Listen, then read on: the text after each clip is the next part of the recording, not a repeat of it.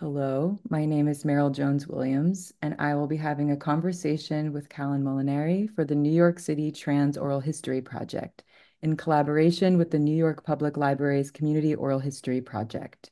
In our Mm. conversation, we will also be celebrating and memorializing Callan's wife, Mira Bellwether, who passed away on December 25th, 2022. This is an oral history project centered on the experiences of trans identifying people.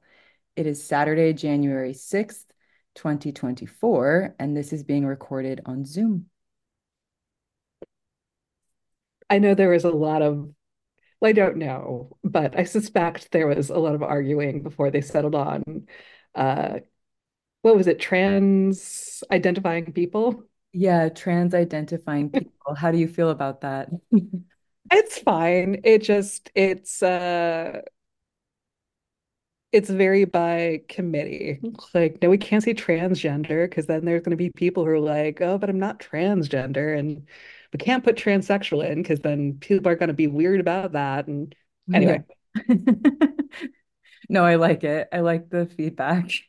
oh yeah, no, it's terminology is an ongoing war for as long as we've existed, and we have always existed. So,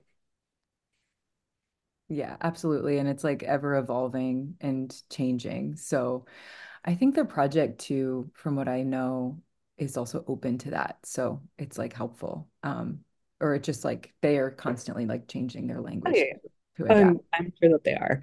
But yeah, no, I think they they hit on a safe phrase. So there's no reason why they need to change that. Well, um, I guess maybe I want to ask you first because um, I was first introduced to you about um, your intentions to memorialize your wife, but I wanted to ask you if you wanted, if you preferred to talk about yourself or, first or to to go into that first. Sure. Um, I mean, a few questions about me, yeah. Okay, cool. Um, so um, what are your gender pronouns? Uh, he, him. Okay. And um, when and where were you born? Uh, Staten Island, unfortunately. Um, and 1985. Nice. Yeah. Height of the needle tide on Staten Island. So we lived by a beach. We just never went to it because it was filthy, because hmm. 80s in New York was. Can you, yeah, do you have any memories about that time growing up there? Um, I mean, I don't know. Whenever I talk about my childhood, I I feel like I sound like um the monologue Carrie Fisher wrote for Dr. Evil. Like my childhood was quite typical. Meat helmets in spring. Um, I don't, yes, but not anything special or particular. Um, well, my brother uh did get very, very sick with what turned out to be kidney failure, which then got better. Long story, I don't know. Um, but kid, when you were when you were a kid? yeah, I was seven, he was like four. Mm. Um, and it was 1992. Yeah, Mhm. 1992. And um, so we're broke, working class, um, despite uh, the boat in the family. Um, but The boat. You had a the boat? the the ferry, the Molinari ferry, Oh, yeah. the Molinari ferry, yes, we referred to it as the family boat. Um, but no, we don't have boats. My dad did work at, well, first of all, because a boat is a terrible investment. Um, and second of all, my dad uh, worked at a marina, so he had more than his fair share of boats and did not like the water, did not like being on the water, had no interest in the beach or so so no, no boats. Boats are only for work. Um, God, I'm sorry. I told you, Tangent City. Um, but anyway, so my brother is very sick. Uh, one of my mom's like 12,000 great uncles. Uh, one of them happened to be like a muckety muck at um, Cornell Weill at the time, uh, which is how my brother didn't die because they got him into a decent hospital. But on the way there, uh, they were transferring him via ambulance, and the EMT who was in the back with them told my mom, "Well, you better hope he doesn't need blood," because we were still at that point in the in the perception of the AIDS crisis in New York. And also, like, it was pretty close to when they did not have a system to filter blood. And, you know, you get your Ryan Whites and all that stuff. So, uh, I feel like that gives a flavor to the time. Yeah, yeah, totally. Um, and I don't know if you did, but could you tell me if you happened to have any early encounters with trans community, like as a child, or did that Um, come later? well,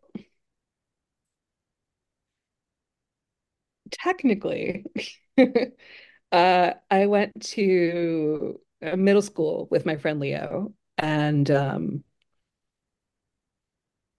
I don't know if he knew at the time. I certainly didn't. I only came out in uh, well, I'm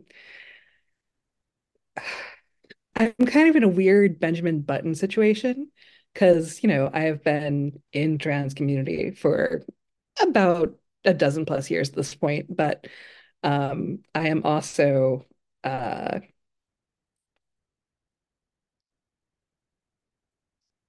a hatchling of COVID.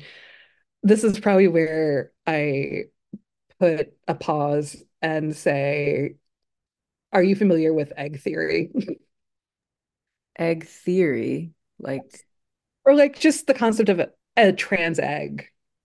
no, mm-mm. Tell me more. I will tell you more. Um, it was coined by this girl named uh, Zoe Wolf, I believe, uh, in Jackie S. of Daryl fame, uh, wrote a zine called Egg Mode, which had it in there, and you know, it's sort of become a uh, it's definitely widespread among trans women, and it's increasingly being used by trans masks. Um, but my my life and my heart is always for the girls, so that's the side that I'm always on. Um, so basically, the the idea is that you're always a trans person. It's just, you know, when you come out of that shell and realize it. So, you know, so you have eggs who are, you know, trans people and maybe don't know it or sort of, you know, tiptoeing up to it. And um, it's also used to describe sort of the years before you transition, whether you knew it or not, and like, you know, some of the weird stuff you might have done that looking back, you're like, oh, I was trying to meet a need there. Um, and then when you come out, you hatch. Um, and yes, that is that's more or less it. Um, it became, I think it also showed up. This is like around 20, 2014, I think. Um, it also shows up in uh, Imogen Binnie's Nevada, I believe. So it was definitely like um, a lot of things that lined up sort of dispersed into uh, translit and trans culture and thinking like comes from smaller groups of trans women who are you know talking with each other and um, just sort of conceptualizing their experience and the trans experience and all that stuff. Yeah. And like learning like from each other in these like social spaces. Um, how do you feel? Because the initial question was like, if you had what were your like first experiences were with trans community, do you feel that um Yes, I went off on a tangent. no, Um, it's a, that's how that's how this goes. technically because um, I went to middle school, junior high with um, my friend Leo, which um, like he was, and this is like back in 90, 96, 97, 98. Um, he was a big Nirvana fan at the time, which in retrospect is a sign. Um, but yeah, so we grew up together and um, we both made it off the island and re-met as adults and he was transitioning. Um, and uh, I wasn't. I was still sort of, you know, easing my way into uh queerness. How old were you? Oh, when we were um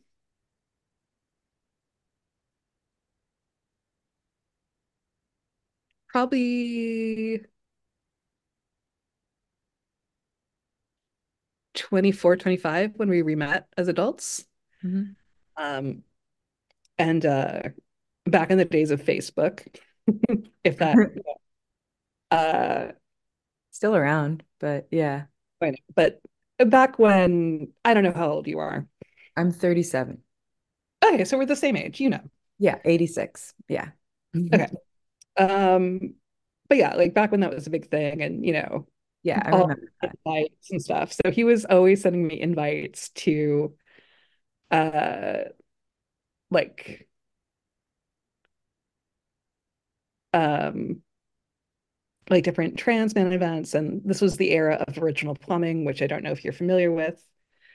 No. Okay. Um, so Original Plumbing was a magazine by I've uh heard about it. I've heard of it, but tell okay. me. Um actually one of Mira's exes was a cover boy, which is funny because now like we we've been friends for several years. So now it's just like, oh, Jay, I forgot you did this. Oh yeah, you were a porn star for a while. Huh. Um and this is also part of why I am doing this interview because our history goes like that. Right. Like I I am blowing kids who are in their 20s minds Mhm. with like with stuff like original plumbing. Um, let me see. Oh, there's a chat. I can just send you a link.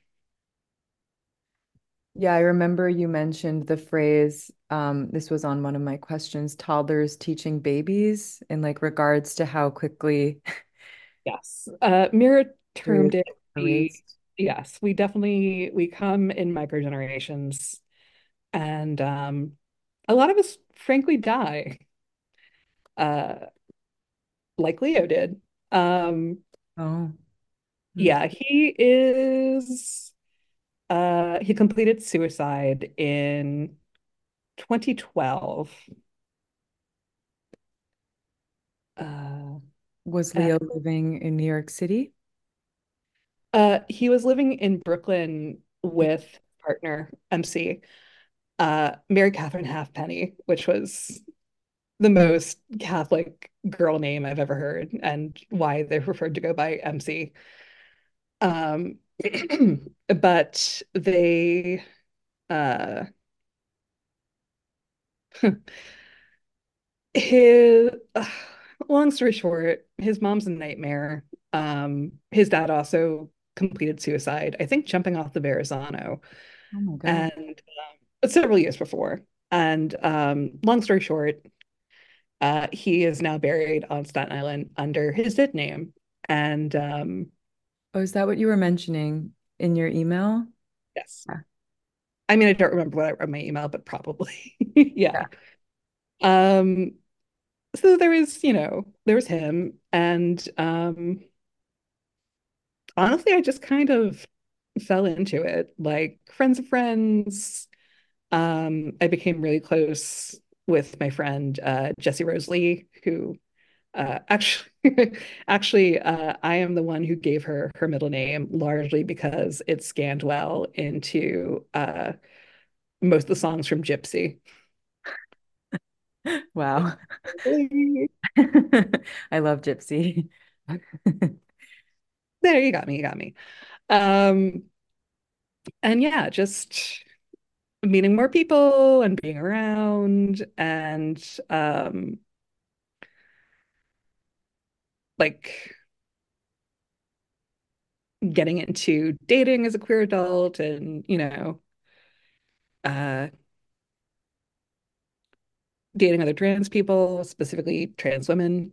Um, yeah, I mean, it, 20, 2012, 2013, 2014 was really sort of um, it was an exciting time to be a transsexual in New York of Mhm. a certain age and uh, predilection.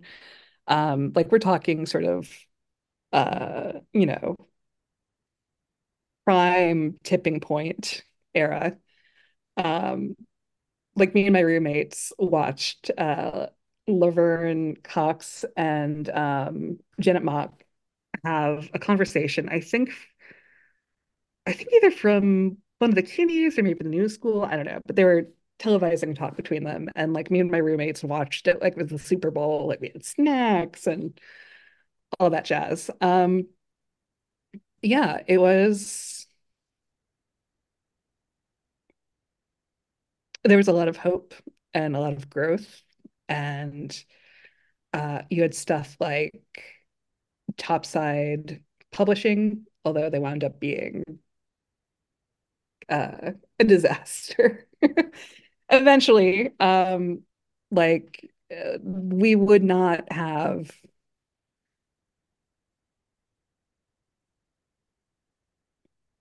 let me put it this way. Uh,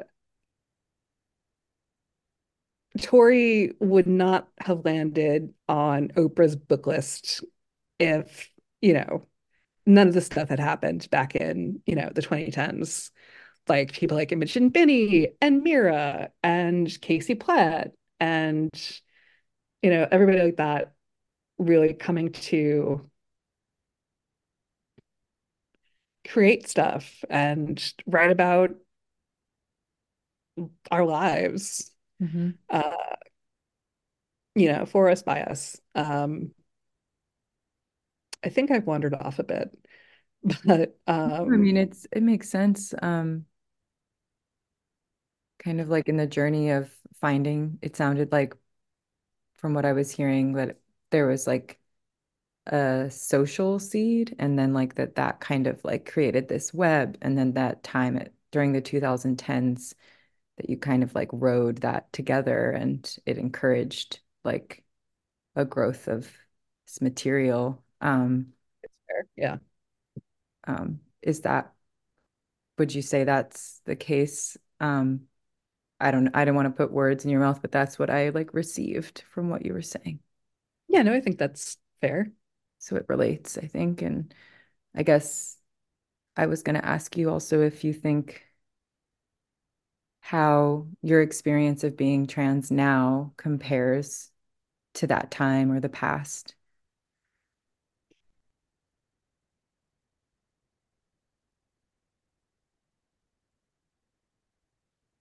Well, first of all, I wasn't out as trans. Um, so there's that. Uh, got called a chaser a couple times, uh, which my response to was always like, I'm the one being chased. Like I, you overestimate me, my good man. Um, but I think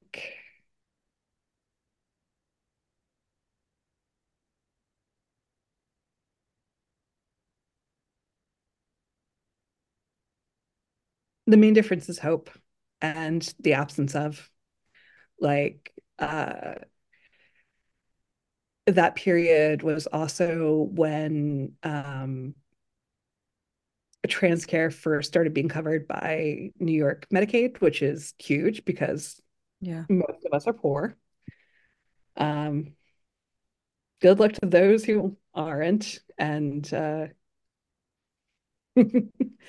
uh, I had a roommate at this time uh, was a trans girl who quit her pretty lucrative editing job to make communist jewelry, which was just flying off the shelves, as you can imagine. Like her parents were paying her rent. Um, but you know, she liked to talk big about the socialist paradise and all that shit. And um, one night, uh, Mira was visiting. She wasn't living in New York yet, um, but she was staying with me and my roommates. And uh, Where was she living at that time, if you she recall? was back in Iowa um, because she bounced from a whole bunch of places. Um, she was born in Iowa, outside of Des Moines, um, which she showed me like the business, uh, like downtown business area of Des Moines on Google Earth at one point, and I just started laughing, which in my defense, I was high, but I started laughing. I was like, that's not a city, that's an intersection. and I stand by that, but they do have very impressively large supermarkets. Um, but uh yeah, so she grew up in Iowa, like did drag out in the Midwest in the late 90s. Um, went to grad school in Wisconsin. She would often make fun of me for, um, and she was right to do so, that uh, New Yorkers definitely have a certain amount of provincialism about everywhere else. Like, I would always get the names of like different Midwest states mixed up. But um, then she moved to Chicago as like in her early 20s with a girlfriend who was going to art school. Uh, then Mira wound up going to grad school and um, as a uh, women's studies major. Um, and uh, she taught classes and stuff, and she was really good at it and missed that when it wound up not being something she could do. Um, she wound up getting kicked out of grad school because um, her girlfriend at the time sort of, you know, darvoed her to the uh, campus courts, which is insane that campuses have legal systems in and of themselves. Like, granted, I went to FIT, like, Mhm. we didn't really, we didn't have a campus, we had a sidewalk. So, like, I I forget that these places are sort of like self-governing states, like the Vatican. Um, so anyway, long story short, uh, her girlfriend who was abusing her was like, no, she's abusing me. And, you know, who are they going to pick? The cis girl or the transsexual? So, um, then she was in uh Austin for a little bit in Texas. Um, met our friend Gisele there, who I'm still close to. He's great. Um, and then wound up in San Francisco for a couple of years, um, which had good points, but also uh, had a very abusive partner there who um, uh,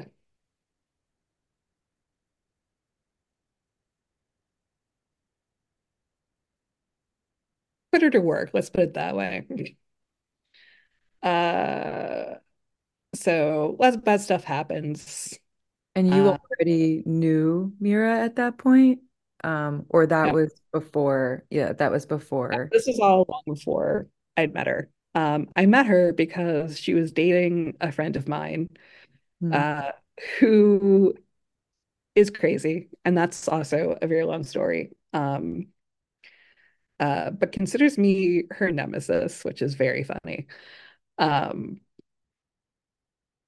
but yeah, so I met her through a friend who was dating her, and at that point, she was back in San Francisco, uh, back in Iowa, because she had escaped the abusive girlfriend in San Francisco. Uh, got went cold turkey off heroin in her mom's house in Iowa without telling her mom because her mom would freak out. Um, uh, this is also the period of life where her the big scar on her forearm came from. Uh, because if you are perceived as a junkie whore, uh, even in San Francisco, uh, they are not going to treat you well medically. Um, I think, well, her girlfriend liked to stab her, so there was plenty of those scars. Um, I think that one was also a cut. I don't remember if it was a cut or if it was um, an abscess that got really bad. But either way, she had like a big, big open wound.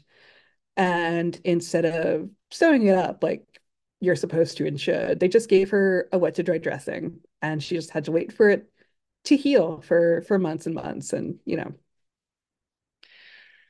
uh so yeah, so So negative experiences also with healthcare and like, yeah. I mean, as she oh, put it herself, like there's murder and suicide are not the only reasons that trans women die young. A lot of it is medical neglect, refusal of services. Um,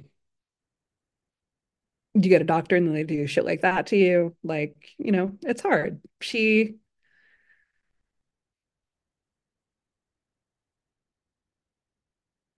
a thing I've had to accept after her death, which with limited success, is that a lot of people and institutions failed her along the way. And I wasn't big enough to fix all of that. And no one is. And like her her friend her friend Bryn Kelly um was from Appalachia, lived in York for years, um, was HIV positive, and like the healthcare was bullshit. Like uh Callen-Lorde, which uh theoretically uh, is supposed to have retained the HIV consciousness of their founding. Like, I went in a couple weeks ago and no one's wearing a mask. Like, my doctor's not wearing a mask. Like, okay, cool. But then nobody is anymore. And, you know, the one thing I'm grateful for is that Mira died before that because she died in December. They rescinded masks in February. And even before that, it was an ongoing fight to uh, try and keep her safe. Like I spent a lot of time uh, at the fucking uh, chemo infusion center, Perlmutter, which is, you know, theoretically best of the best, doing the like, I'm so sorry. I think you're, I think your mask slipped. Like, don't just pull it up a little bit. Okay. Because,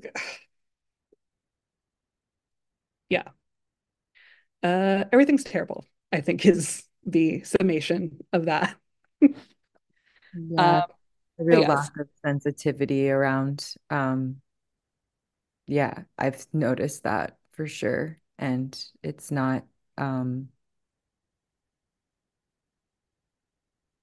it's not safe for everyone, then it's not, you know, it's like none of us are really safe if we're not like making, it's not safe for anyone. Everyone,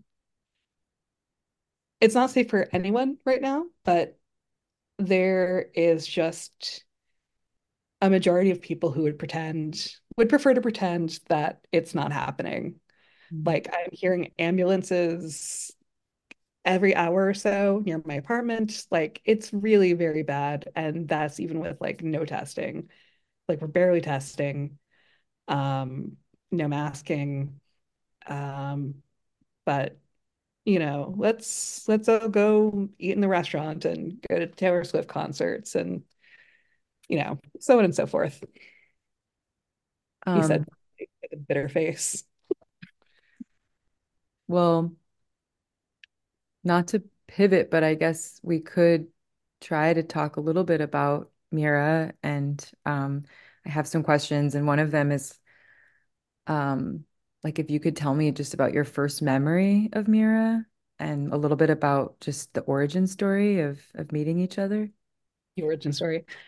Uh, no, I like that. I like that.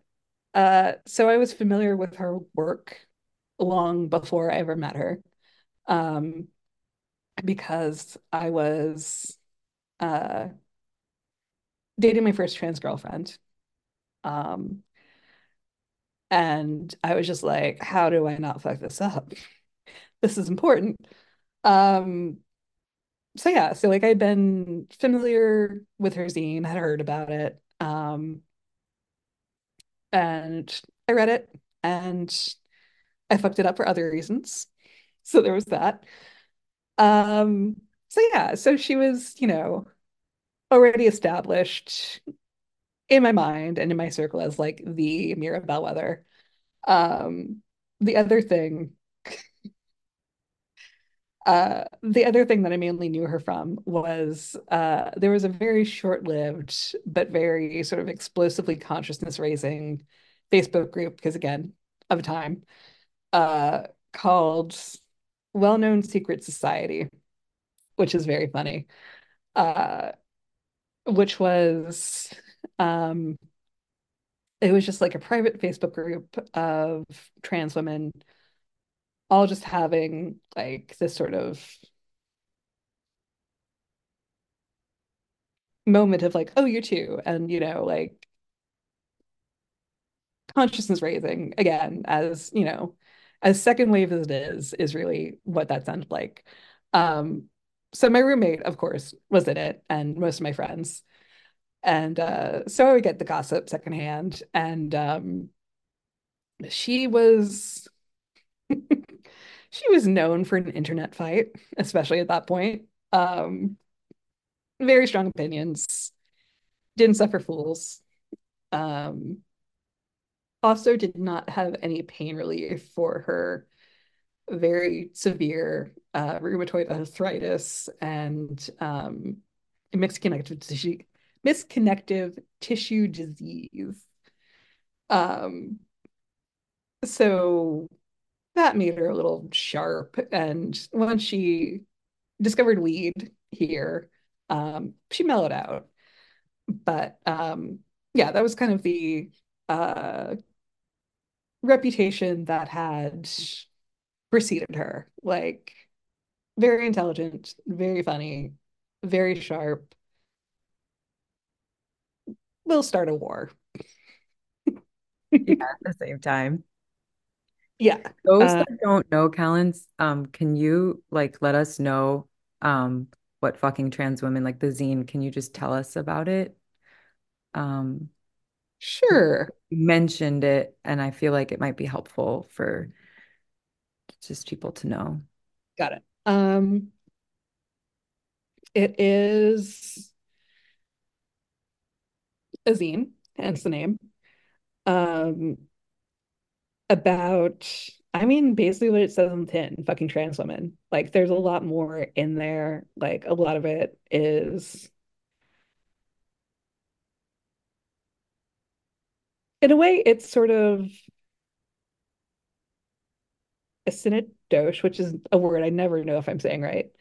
Um, of her in a lot of ways and like of her interests because like you know it's one part autobiographical and you know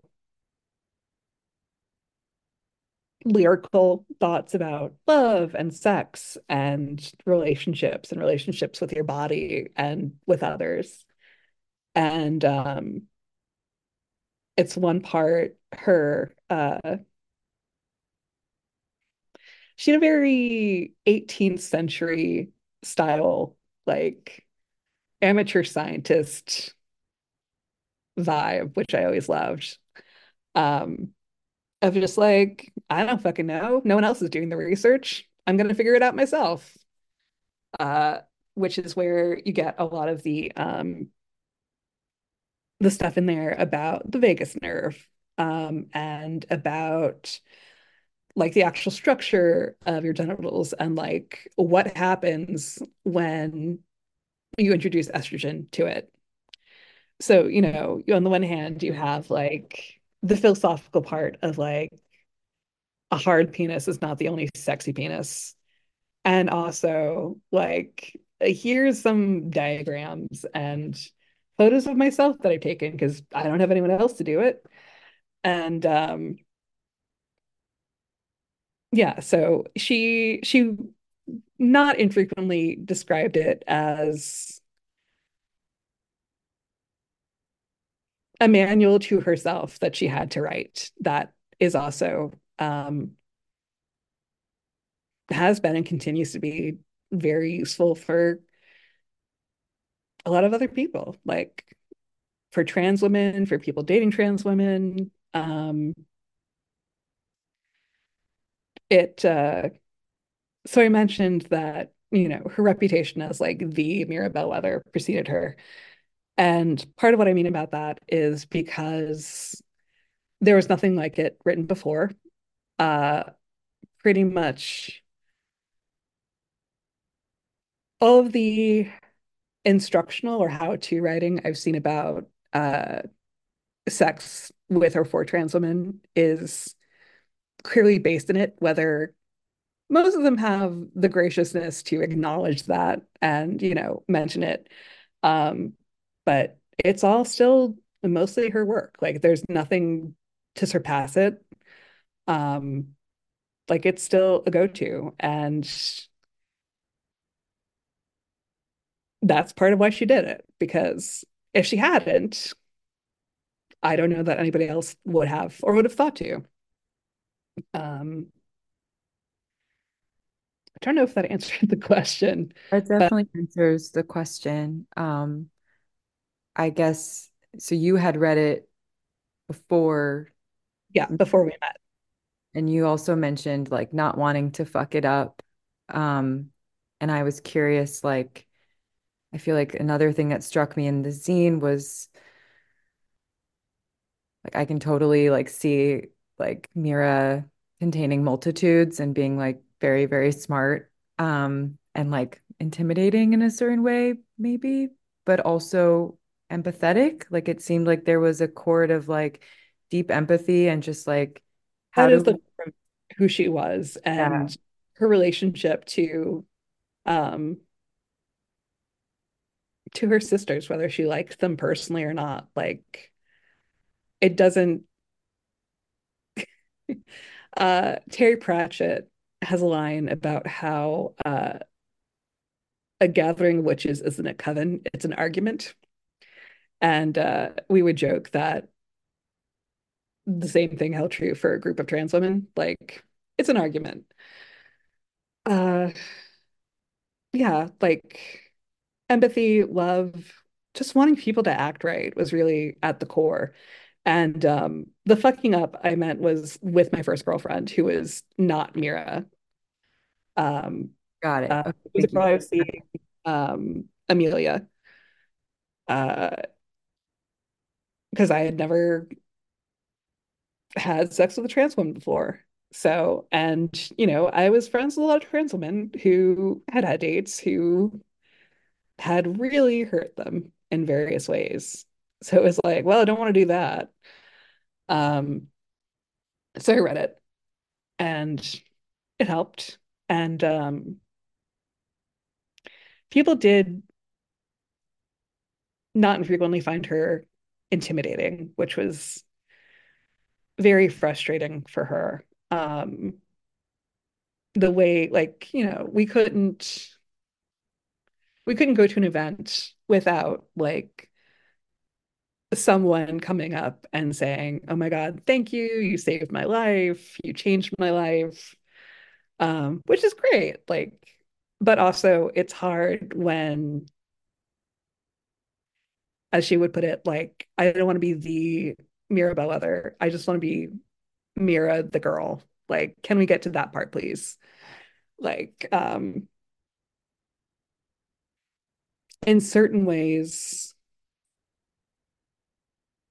her, however niche it is, her fame was a little alienating for her, um, which is why I've been making the point that, um, you know, like she put her bra on one boob at a time like anybody else. Like if you admire someone, just talk to them like a person. And like if you're intimidated, just go ahead and do it anyway. Like the worst thing is that they won't respond or they'll be like, go away, kid. Um so yeah, so that was that was hard, like having to get past that initial, oh my God, it's you for a lot of people. Um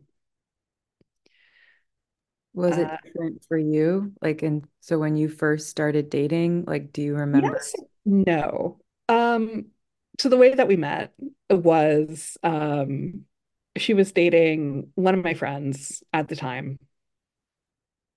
Both they were dating at the time, and this woman was my friend at the time and no longer. Um, uh, so she was visiting, and um, we were all getting together for uh, me and the other girl, Marie. Uh, our friend was having a birthday party. So uh, they come in, and um, I hustle my way down the table. Uh, this was at uh, Lillie's, which is the Lillie Langtry themed bar by Union Square, which seemed fitting, Oscar. Um, so yeah, so I bustled on down and um, started talking, and we both had an oh no, she's hot moment, and wound up just kind of focusing on each other for the rest of the night, which uh, was not appreciated. And um, because I am very smart, uh, we invited, we being me and my roommate, um, invited them over for dinner the next night. And uh, that's that's when, oh no, oh no, she's hot, really hit for both of us. And we were like, individually in our heads, like, oh, I know what'll make this better drinking. Did not make it better. Um, a lot of just like, I can't look at her because then it'll be too obvious, which then made it very obvious to everybody else in the room anyway. Like it, it was pretty uh immediate. And um she had a terrible visit with my friend. Um, not because of that, mainly just because that friend is, as I said, insane. Um, and then she was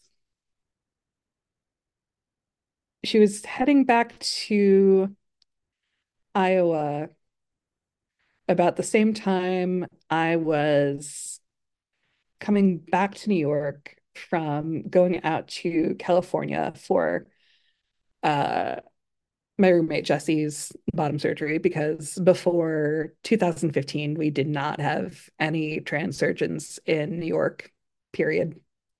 Like my friend Zil Goldstein is the one who set up the original program at Mount Sinai. Um, and she got pushed out because trans women, of course. Uh, but yeah, before then, like your choices were Bowers out in San Francisco or Thailand or, you know, something like that. Um, I drew the line at I am not going with you to surgery in a different country where I don't speak the language. And if something goes wrong, I'm going to have to coordinate that and then also have to call your mom from wherever the fuck we are and be like, hi, so I know you're kind of estranged right now, but uh, you're uh, like, no, you're, I'm not doing that. We're, we're staying in the US. So I was on my way back from there and Mira was going in the other direction and she was like sending me texts about like how she really hoped we could run into each other at the airport, which wasn't going to happen. But yeah, we both had it pretty bad pretty early. And um I was just coming off a really bad breakup. Uh the the kind of breakup where you've been together for a year and then she says, uh, I never loved you. I just started saying it because everyone was saying it at the time because our friend just died. And then I just kept doing it and I didn't realize you were meaning it differently. It's like, yes, you do. Shut up.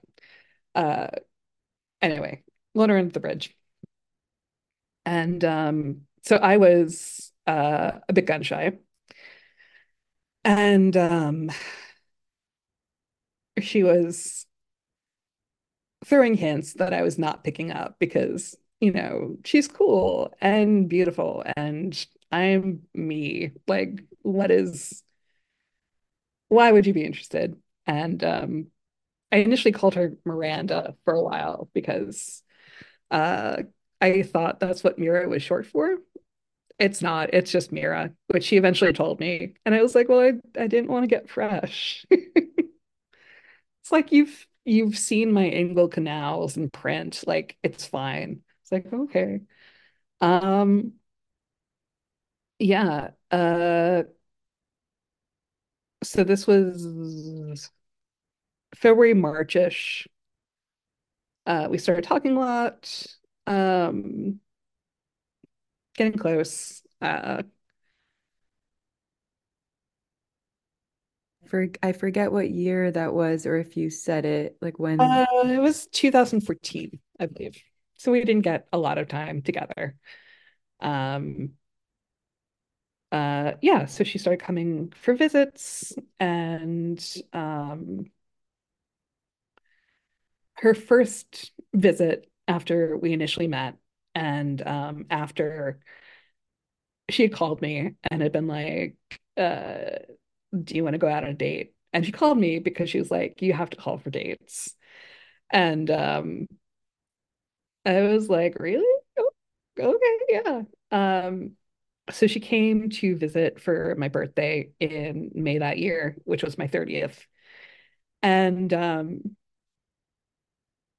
she wound up proposing to me that night, which neither of us was expecting. Um, and to be fair, there had been a lot of tequila, but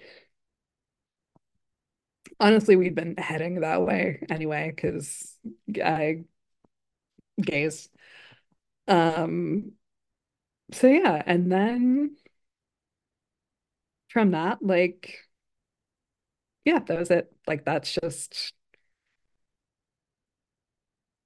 who we are.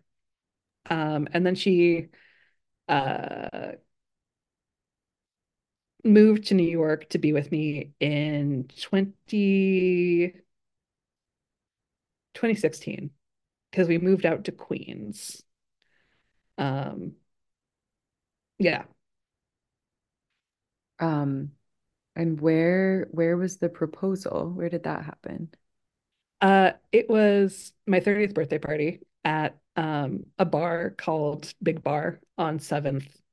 Are you familiar with it? Or you just nodded like maybe you were. Um, I was it's more me being being like, yeah, tell me. um it is a very very small bar, uh, despite its name, Hardy Har, on the Lower East Side. And um, like kind of decorated like a set from David Lynch, but not on purpose. Like they just kind of achieved that vibe without necessarily going for it. um, cash only. Like there was only ever one person behind the bar who would sometimes wander out. Um, like the place did not make sense financially. Like it has to be a front for something.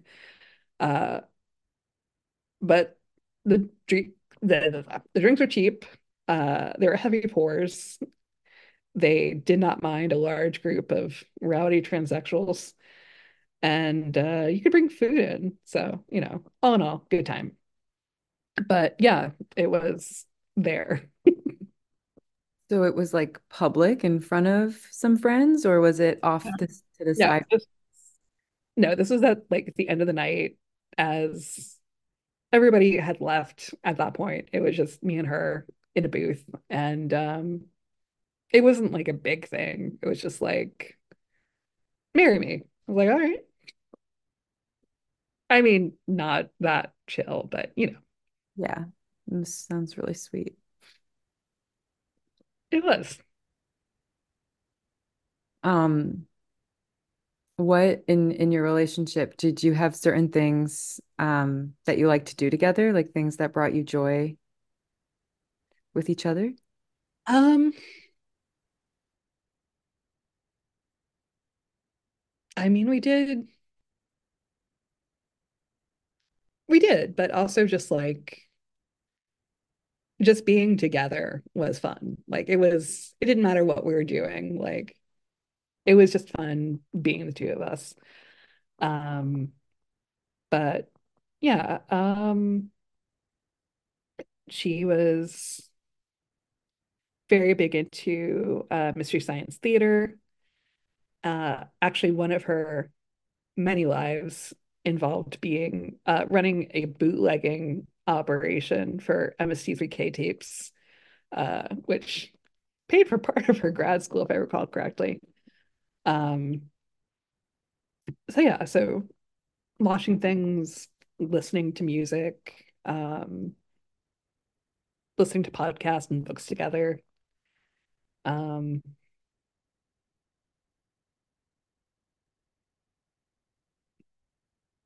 just stuff like that. But I mean, the majority of it was just sort of an unending conversation. Um, do you remember any like inside jokes that you had with each other? Uh, yes, but yeah, I don't necessarily want to get into that, I don't think. Nothing is less funny than explaining a joke. Heard. Actually, I will give you one. Okay. Uh, I do like this, and I think No pressure. there's um a David Attenborough documentary series, um, and one of which is a movie about uh it's called Mammals, a Winning Design, which then gets into why mammals are so great. Um, but it became a running joke about basically just how poorly designed our bodies are.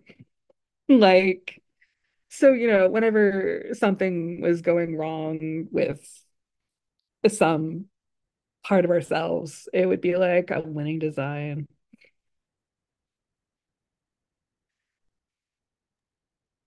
I really like David Attenborough. I think I've seen that. Um, I've seen that series, of course. Um, this might Yeah. be um, I don't know. Sorry, I was on mute. Um, Yeah. if you like, since Mira's passing, if there's ways in which both like literally and metaphorically, if you still sense like her presence, whether it's like an impact that she had, or if it's like if that if it resonates to you that you still kind of sense um her there. I mean, she did have a very large impact. And I mean, obviously, I do still feel that um, in lots of ways. Um, one of which being uh, handling different requests from randos about things they want to do about or with or whatever with her work or about her, which um not that I'm anywhere on the same level, but I was like, damn, no wonder people hire estate management companies for famous people. Like, it's a lot to take in. It, it is. And, you know, I've, I've in a weird way gained some sort of very small insight into, you know, the Courtney Loves and the Priscilla Presleys of the world, where, you know, you have to handle both the personal loss and what that person and what that loss means to everyone else outside. Um, so so sometimes, you know, it's sweet, like um actually I should check back in with her. Um, but there's this one girl who sent me a message and I was just like, oh God, what now? And um basically she just wanted permission to make um a personal copy, personal hard copy of um FTW for herself because she was um in a printmaking course and wanted basically just to like print herself and bind herself a copy with like um an ambrotype cover, no, cyanotype, uh, which is one of the very early forms of photography. I, you've probably seen it, but um, it was a type of sun sensitive preparation that you could put like leaves or you know things like that and expose to the sun and it'll turn blue and what you have on it is white and you know very pretty um and just wanted to know if that was okay. And if I want if I wanted she could make one for me and CJ and I was like yeah sure. Um and then on the other hand you have people like uh the woman in Canada who even before Mira died was like hawking her about doing a one woman stage show based on FTW and um to the point where Mira was just like, just do it. I don't care. Don't put my name on it. I don't want to be involved. Just do what you're going to do and don't talk to me. Uh, which he did until um, I got messages from this girl on every conceivable platform she could think of. Like, on Twitter, Instagram, my email. Uh, she even sent one through the GoFundMe for Mira's cancer care to get in touch with me. Yes. Uh, because turns out when when someone like Mira has given their permission uh, and then dies, you're supposed to then get the permission from, you know, the estate and uh, the franticness was because she had not done this yet. And the show was going on stage in two weeks. It's like, okay. uh, she she sent me um, a film of it, which I have not watched yet because I I don't know. Like she's a mess. Um, I gather there's an animated portion of like jizz and stuff. I don't know. I don't know. Just like eh, this will be interesting. Um, apparently it got some good write-ups in Canada and uh, was partially funded by the Canadian government. So there's that. Uh, or uh, some rando who messaged me out of the blue, like shortly after Mira died, um, first of all, treating her like uh, she's JD Salinger or something, and like just disappeared off the face of the earth. And does anyone what else do you know about her? And can I have like uh, basically treating her like a cryptid when Mira had a fairly large internet presence. So it's like, okay, you know nothing of what's going on here. And then trying to buy the rights to the zine and I guess whatever else I had lying around that I felt like donate, like giving them to a library in Texas, if I recall correctly. And it's like, no, no, no. First of all, no. Like,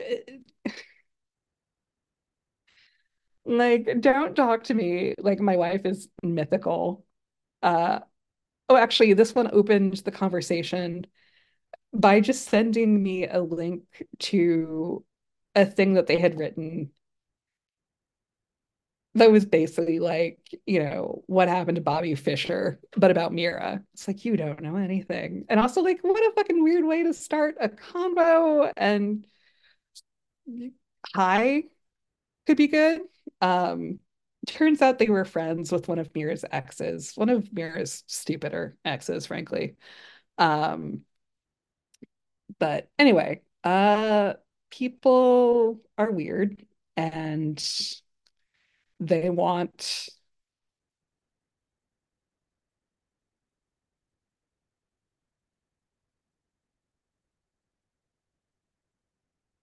they want a lot of things, whether it is fitting or not. Like I got um I think like two weeks or so before Christmas, which is the anniversary, um, I got an email from an acquaintance who is an editor at a small press.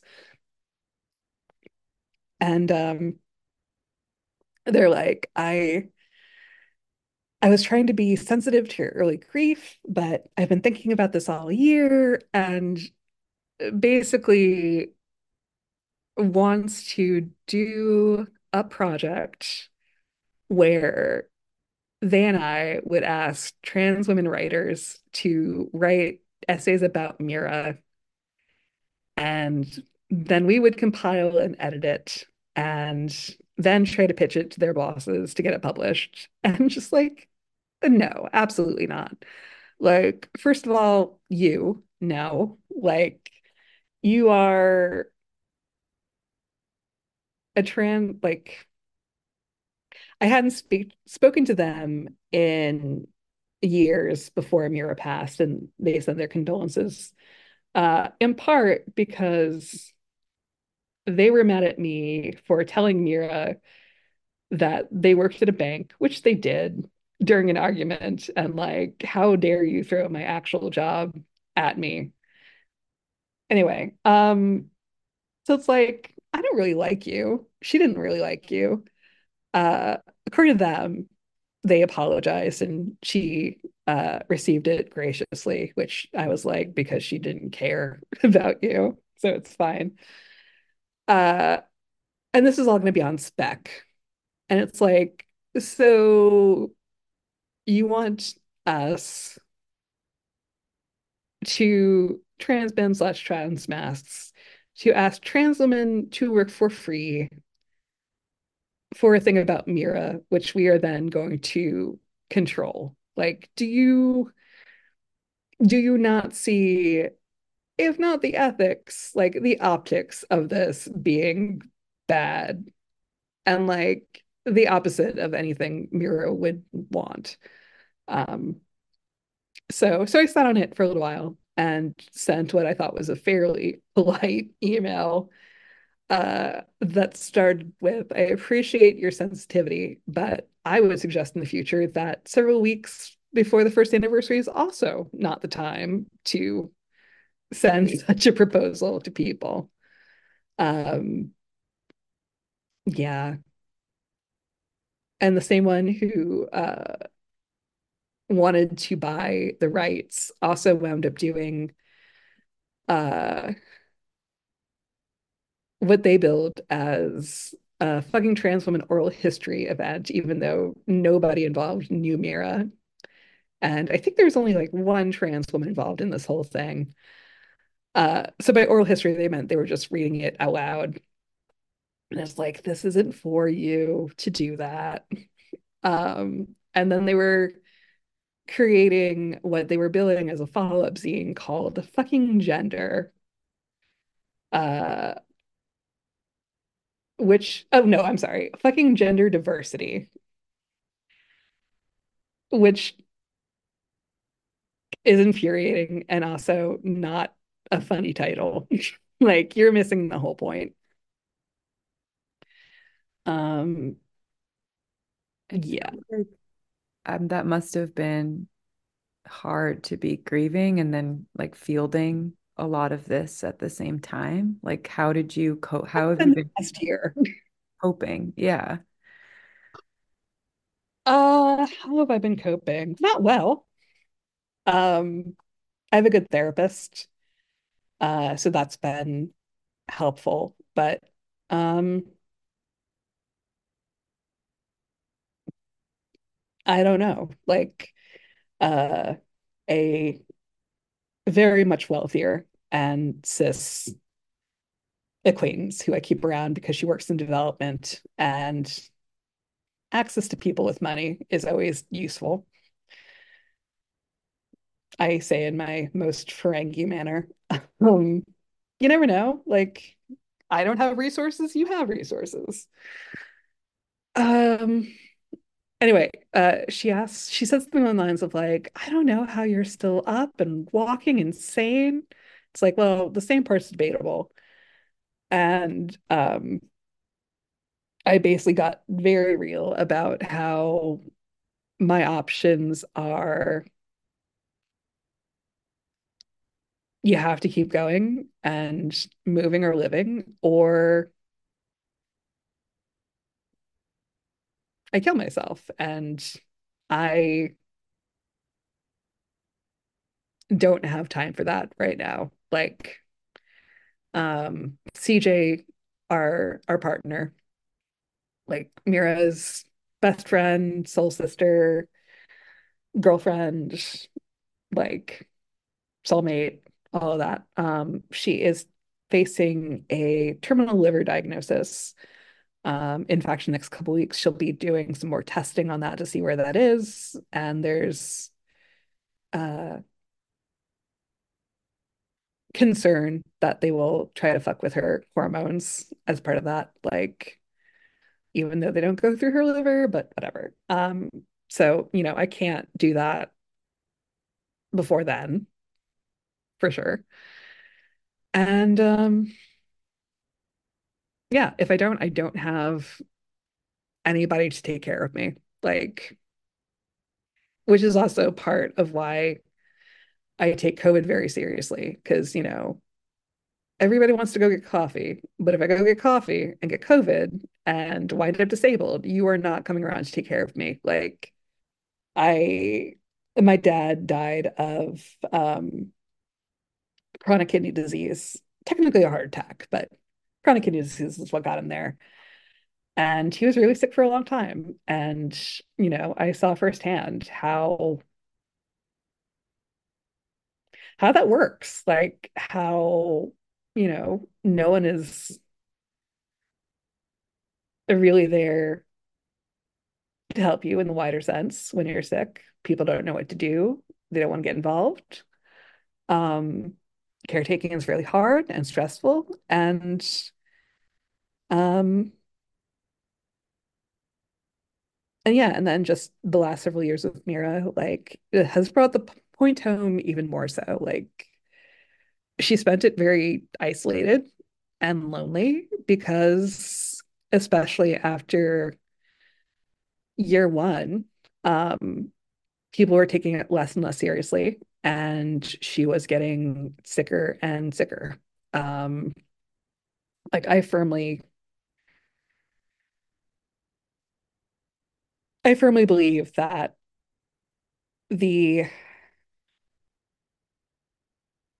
the cancer itself in her lung and what eventually did finally kill her, which was the massive stroke um, on the ventilator, uh, was from COVID.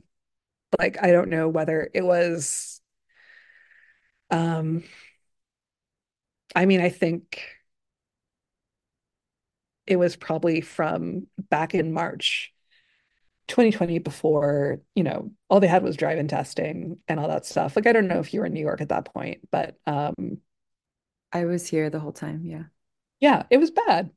Uh, so I think you you understand what I'm saying when, you know, I say that she was running like 104 fever and begging me not to let her die in Jacob Javits Center or go to like Falwell's kids outside, gotta write no homo to get treatment camp in um Central Park.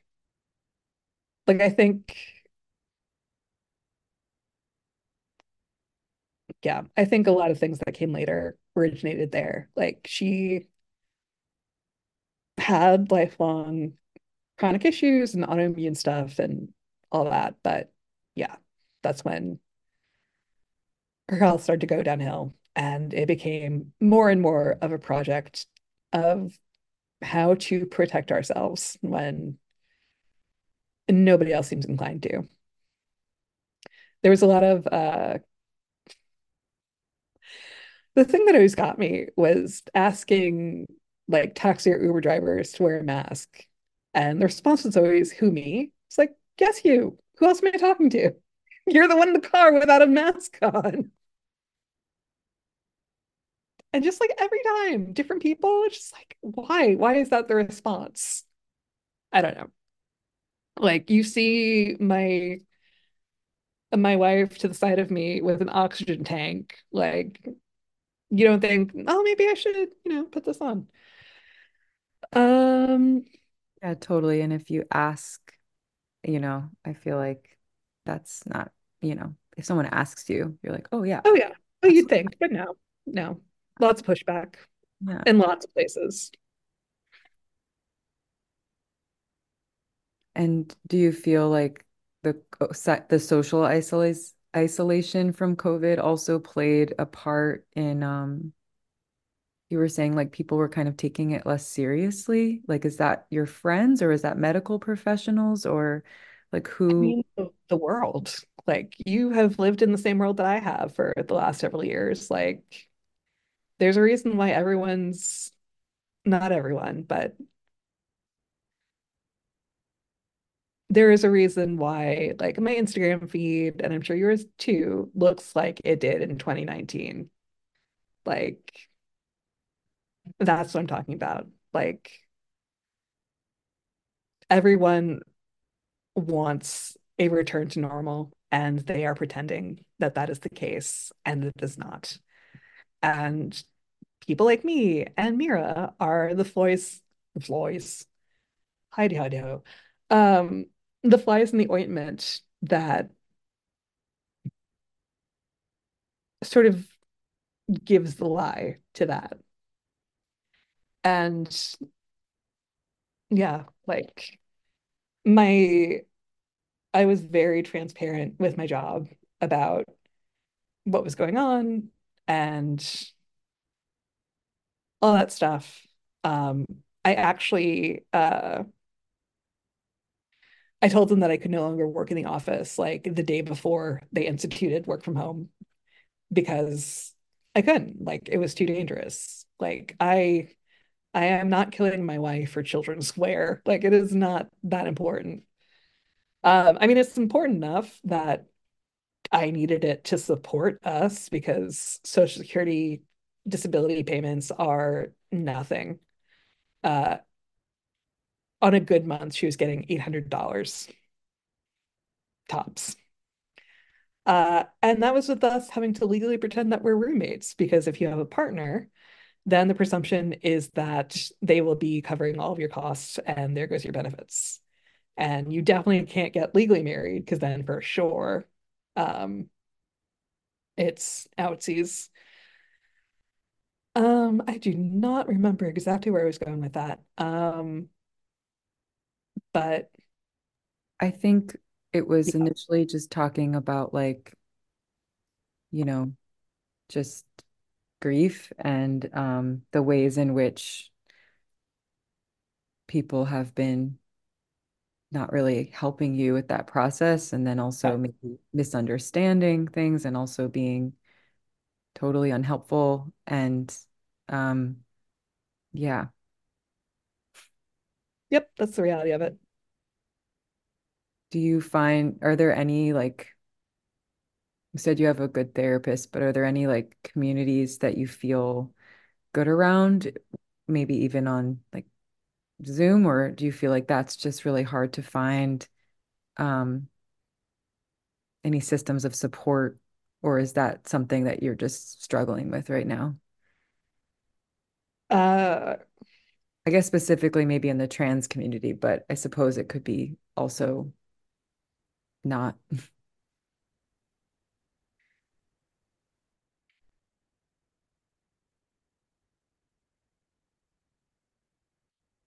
my Mira's friend, um, Julie Blair, once said, and this has stuck with me, that in terms of like trans community, this was part of a eulogy at another mutual friend's uh, funeral. Um, that if you can replace the word community with party or scene, it is not a community. And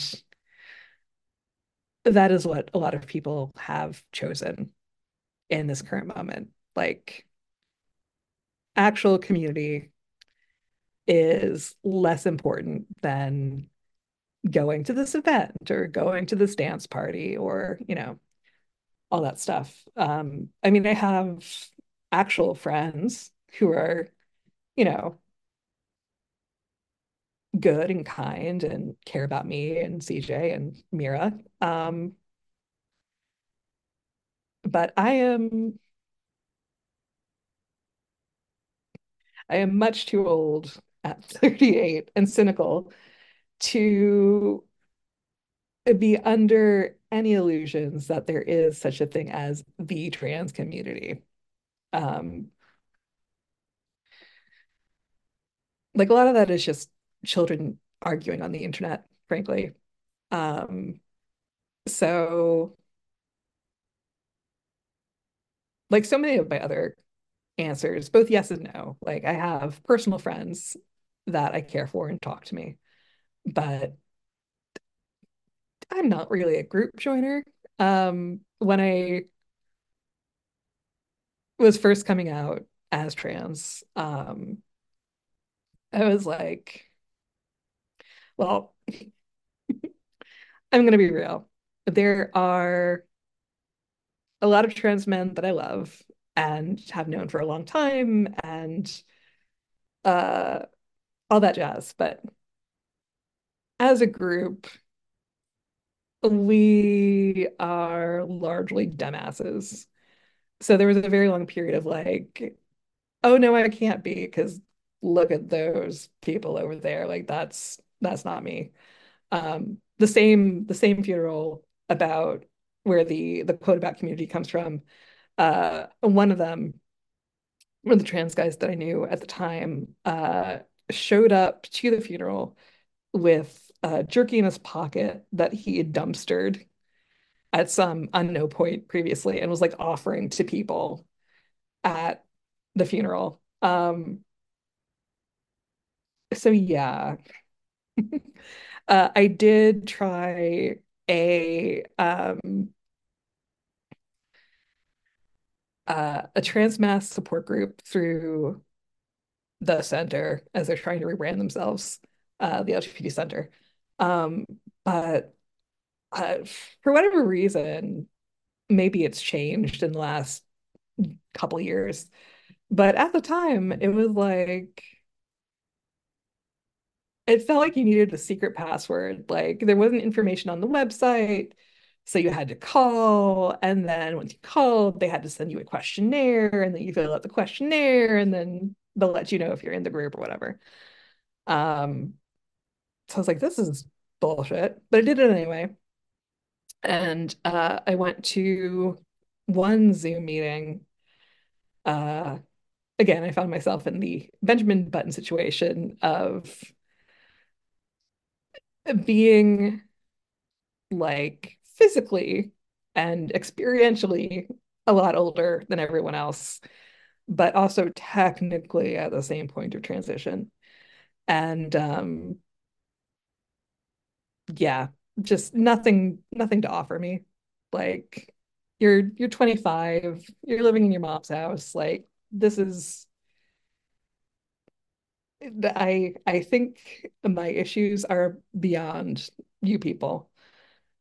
Um, and the the nail in the coffin was the very last guy to speak, uh, who was talking about, oh no, I can change my TERF girlfriend. And it's like, no, you can't. You're very young. No. And also, that's fucked up that you're with a TERF. And it's like, I'm not coming back. Um, so yeah, I mean, there's there's no real balm in Gilead. Like, I, uh, what group am I going to join? Like, there are caregivers and, you know, widow slash widower groups, but those are all largely straight cis people who are in their 60s. Um,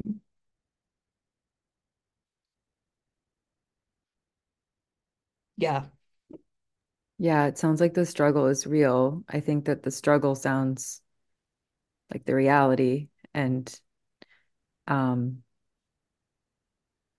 I I've also I've heard that too, like that it's not, you know, that it's a struggle to find community um, as a trans person. So I I think your honesty. I I would dissect that a little bit. Yeah. It's not a struggle because a struggle would be implying that it's still something that I'm looking for or expect to find, which I don't. And the other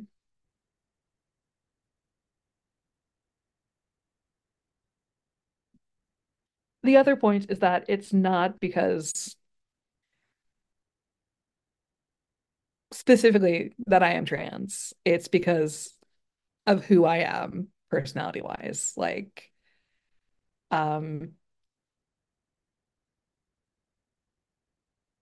like transness is an aspect of it, but that's not the thing standing in the way, is what I'm trying to say.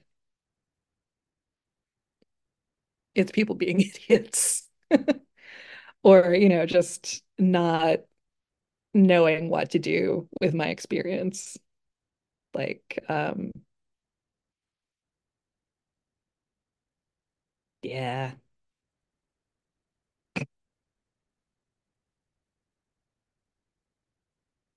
And also, like, what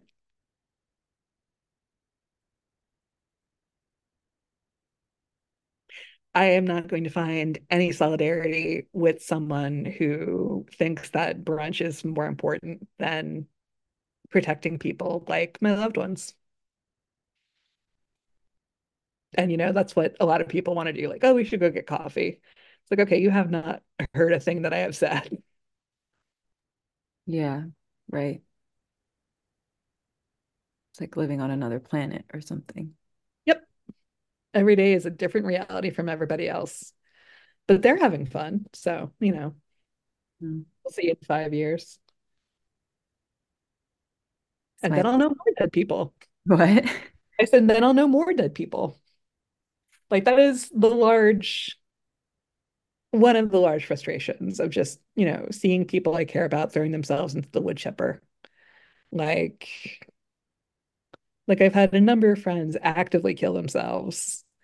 And, you know, at least with that, it's kind of a surprise. And also, you don't get to watch them slowly do it. I'm sorry, I didn't mean to get so into COVID. Like, I know the the party line is to pretend that it's over, but I can't.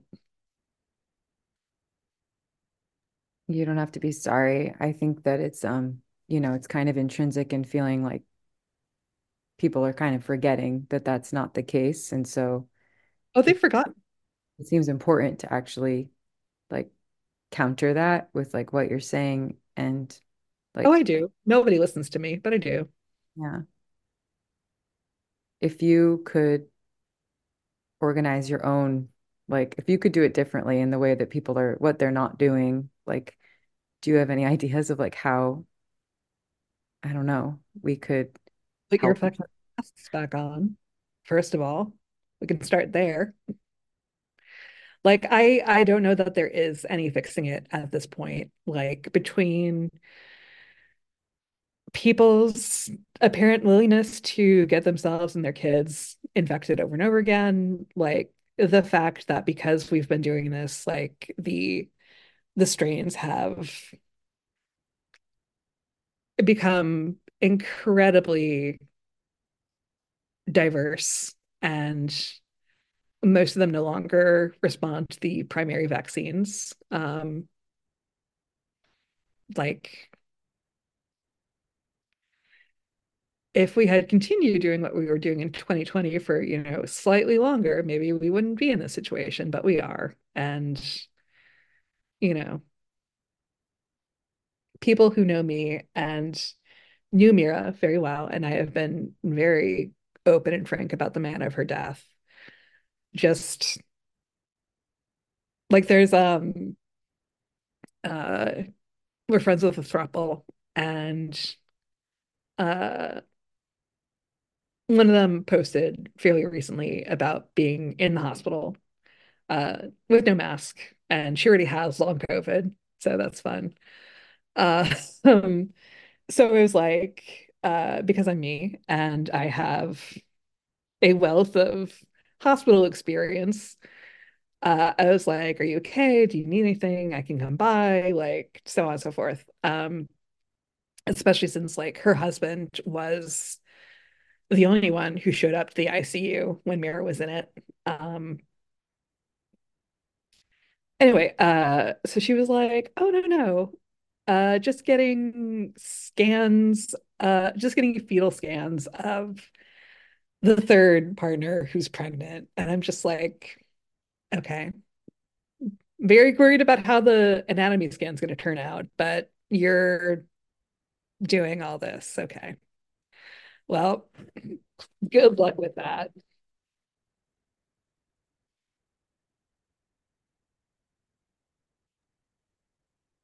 Do you feel like there's something that, um,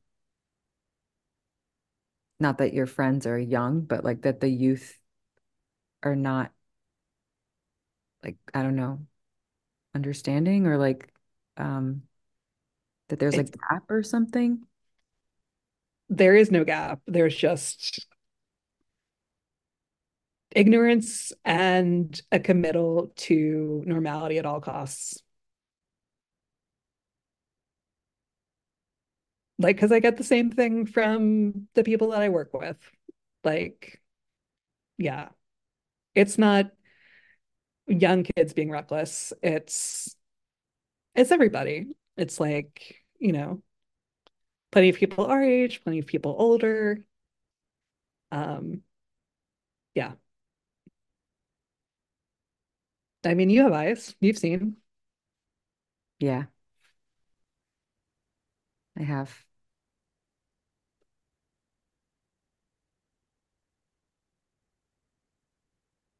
Now that I've brought the mood way down.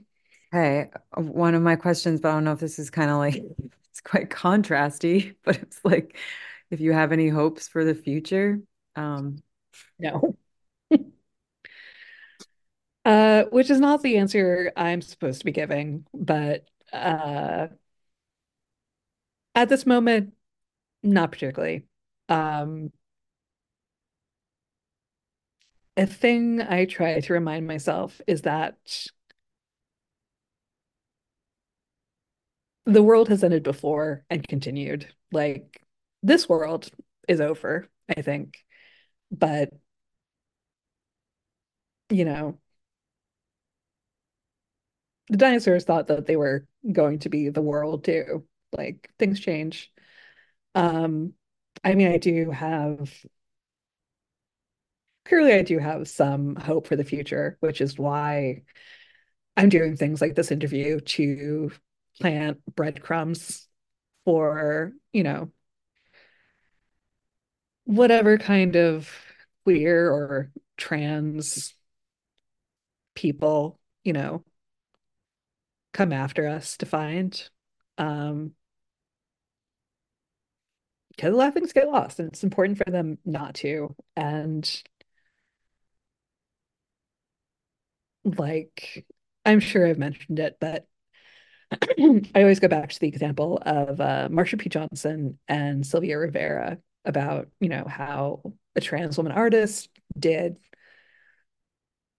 the majority of the academic work of resurfacing who they are, what they did, like the history, and, you know, then gets taken by everybody else. And it's like, you know, yes, queen, tote bag, park, you know. So it is finding a balance between yassification and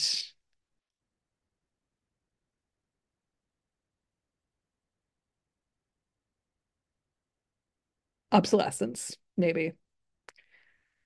Um, yeah, especially with the uh what is the increasingly rapid rise of fascism. Um, I don't know if you're following the trans laws in Ohio and Florida, among various other places. Yes. Uh, and, you know, the the famous photos of the book burning at the Magnus Hirschfeld, and you know, we lost all of that information and knowledge. And um yeah. My hopes are not high but trying to cast letters in a bottle to the future such as it is. Yeah, I mean, there seems to be something like very active about what you're doing. Like you're, even if you don't have them, like you might be creating them, like the new breadcrumbs, like oh yes no that's on purpose presently. Yeah. Um, in that act, like, are there, is there any um things that you just like want to share about like Mira or yourself that are misunderstood or ways that you're grieving that are not being appreciated like and who's going to appreciate my grieving? Maybe I misunderstand the phrasing but I guess just um, making space for it and telling it like it actually is from your experience um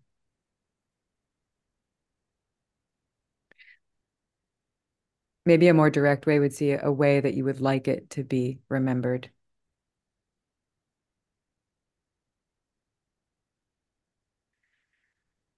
uh I mean remembering at all would be a good first step um I had a fun conversation with my boss boss uh, a couple days ago where he's like, How was your holidays? And I was like, Fine, thanks. And uh, you know, he kept going, like, Oh, did you leave New York? And I had to be like, It's the first anniversary of my partner's death, which you were there for. I didn't say that part. Um, he was like, Oh, that's that must be hard. It's like, yeah, it is, which is why you almost fired me several times when I was trying to keep her alive. Um,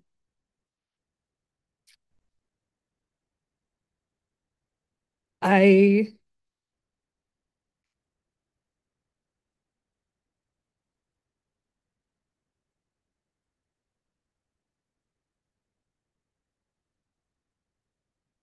I mean, I I do censor myself sometimes, but you know, I do tell it like it is to the people that I trust and I care about. Um,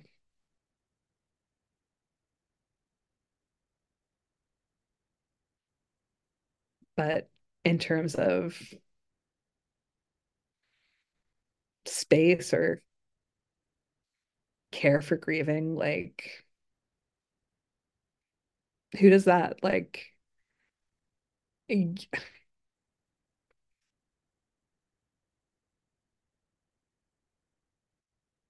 important to me and to people who are very close to her, but for everybody else, life goes on.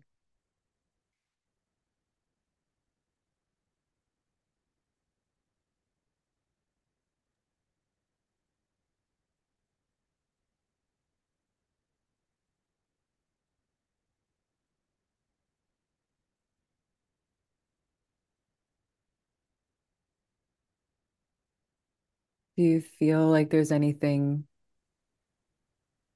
that you would want to share or like in reaching out and wanting to to um I mean in some ways like because you care about it, like you're making space for it. Um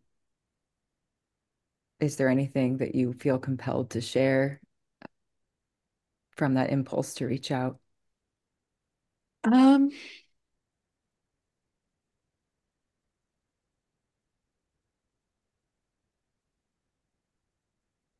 I mean, the main things that I have emphasized is that you should give, I mean, everyone, but especially trans women, um, their roses before they die. And, you know, everybody loves to be sad about a dead trans woman when, you know, she can no longer disagree with you or make you uncomfortable or call you out. But, you know, what is what is anyone doing to keep a trans woman alive? Like, are you giving anybody money? Are you working on getting people housing? Like, you know, so on and so forth. Um, I started a uh, an annual buy a trans woman a pizza or other food of her choice or cash equivalent day on Mira's birthday. Um, and that was pretty successful. I did the first one this year and um, What is. Mira's birthday? What's that? What is Mira's birthday? It is March 31st. She's an Aries.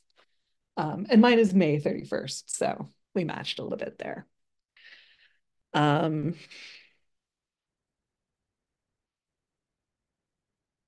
yeah, I mean, take care of your friends, be there when they're alive.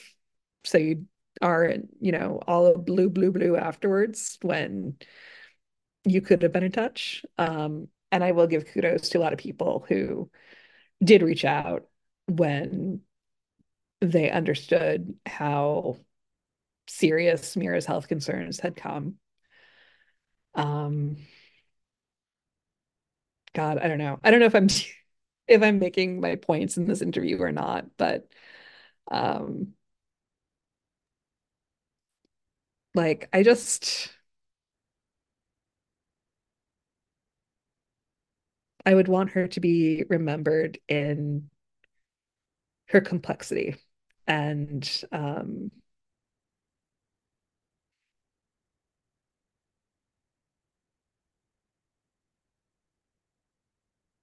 and her love. Like she wanted more for everyone. Like a very strong sense of justice, I suppose. Um,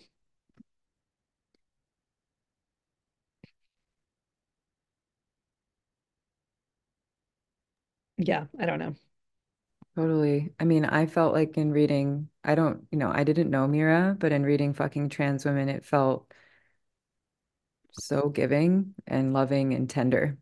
It's, yeah, that's who she is. And that's, yeah,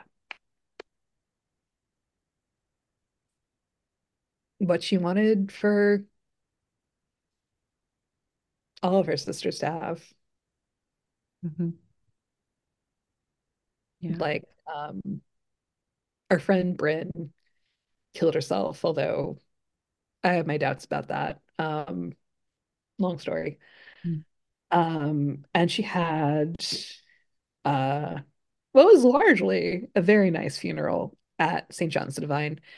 Um, except for Sarah Schulman's eulogy, which graphically described the manner in which she found Bryn's body. Um, and also kind of blamed Bryn for all of her own problems, which was not the case as a low income trans woman with HIV in New York. Um, like it was graphic enough that Mira, who had been very close to her, like back in the camp trans days and you know came up together, like just had nightmares about it the rest of her life. Um, and uh, she felt so strongly that it was wrong and that it is important to treat the dead well. Um, that she held uh, sort of impromptu all trans woman read through of Agamemnon in my living room, which, if you are familiar, is about the importance of burying your dead. And yeah.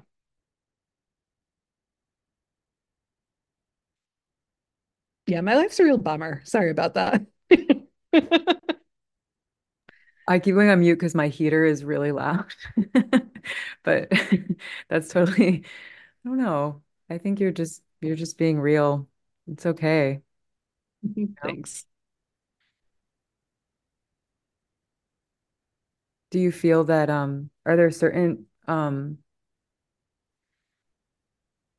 like you mentioned Camp Trans? I guess I was curious if you could tell us more about Camp Trans. I read a little bit about it, but just for people when they listen. Um Uh, so Michigan Women with a Y Festival um, was uh, a big dumb lesbian uh, folk festival, which made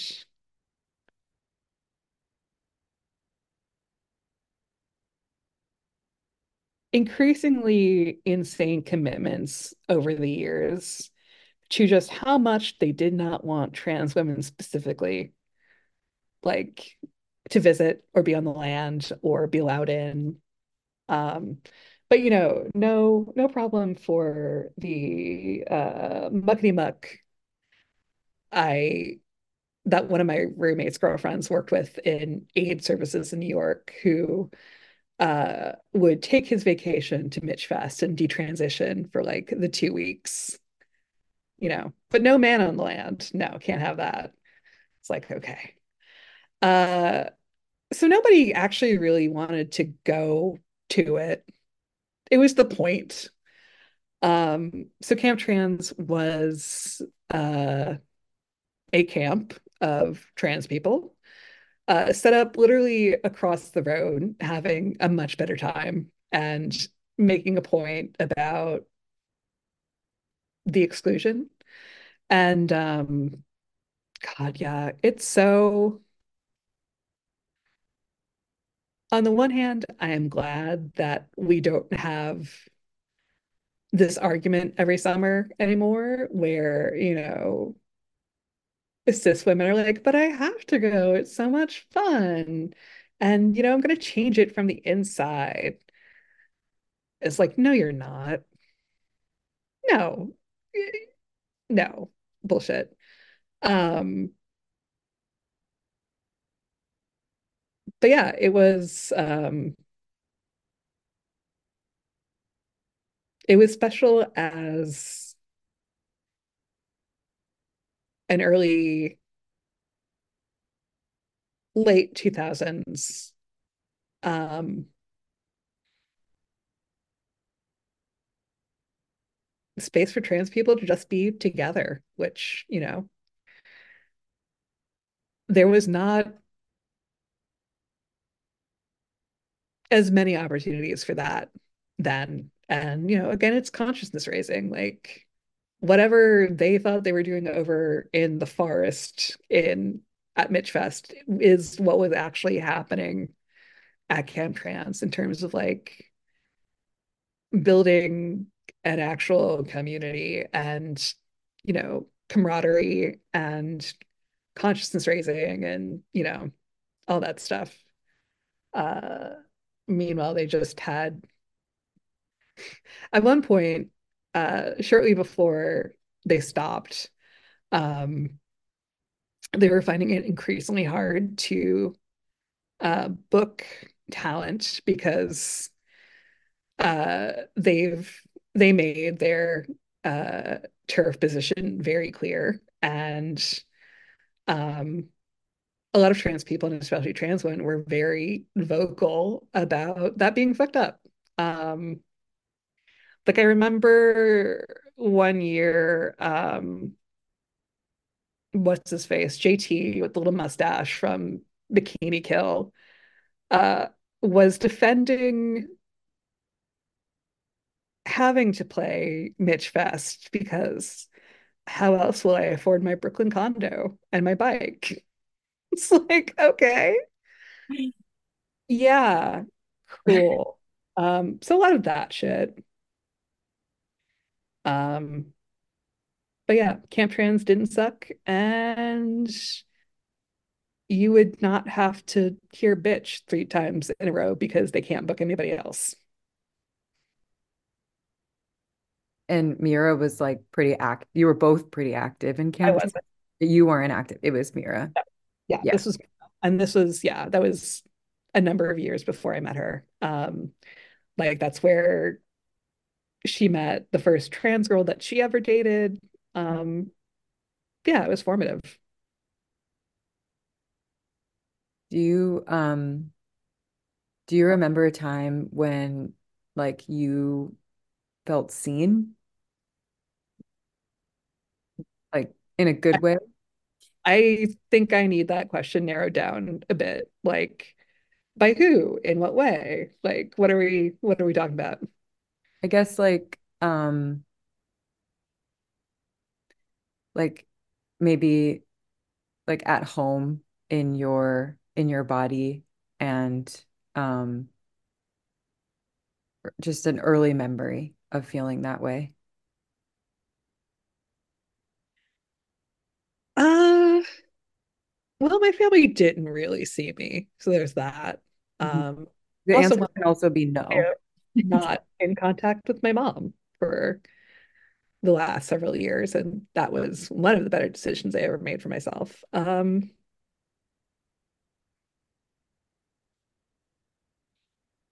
I mean, Mira saw me. Like that's Mira saw a lot of me before I saw it, usually. Like, um, like for years, she would just sort of, you know, gently prod and ask if, you know, transition is something that I've considered and it would be okay. And, you know, like we can you can play a boy if you want to in XYZ context, whatever.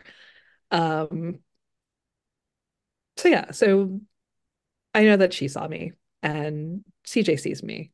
And like the people that I consider close friends get me. Um, work is still uh I have he, him in next to my name, like on Slack, on my email, on Zoom, and you know, it's still constant she, uh, which is why I'm growing out the dirt stash to see if that makes a difference. Um, so that's cool. Um, but I mean, I've been working in my industry for many years, and it's only in the last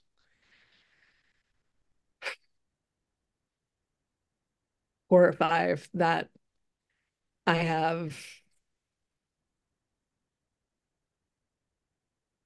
encountered other trans people in the industry.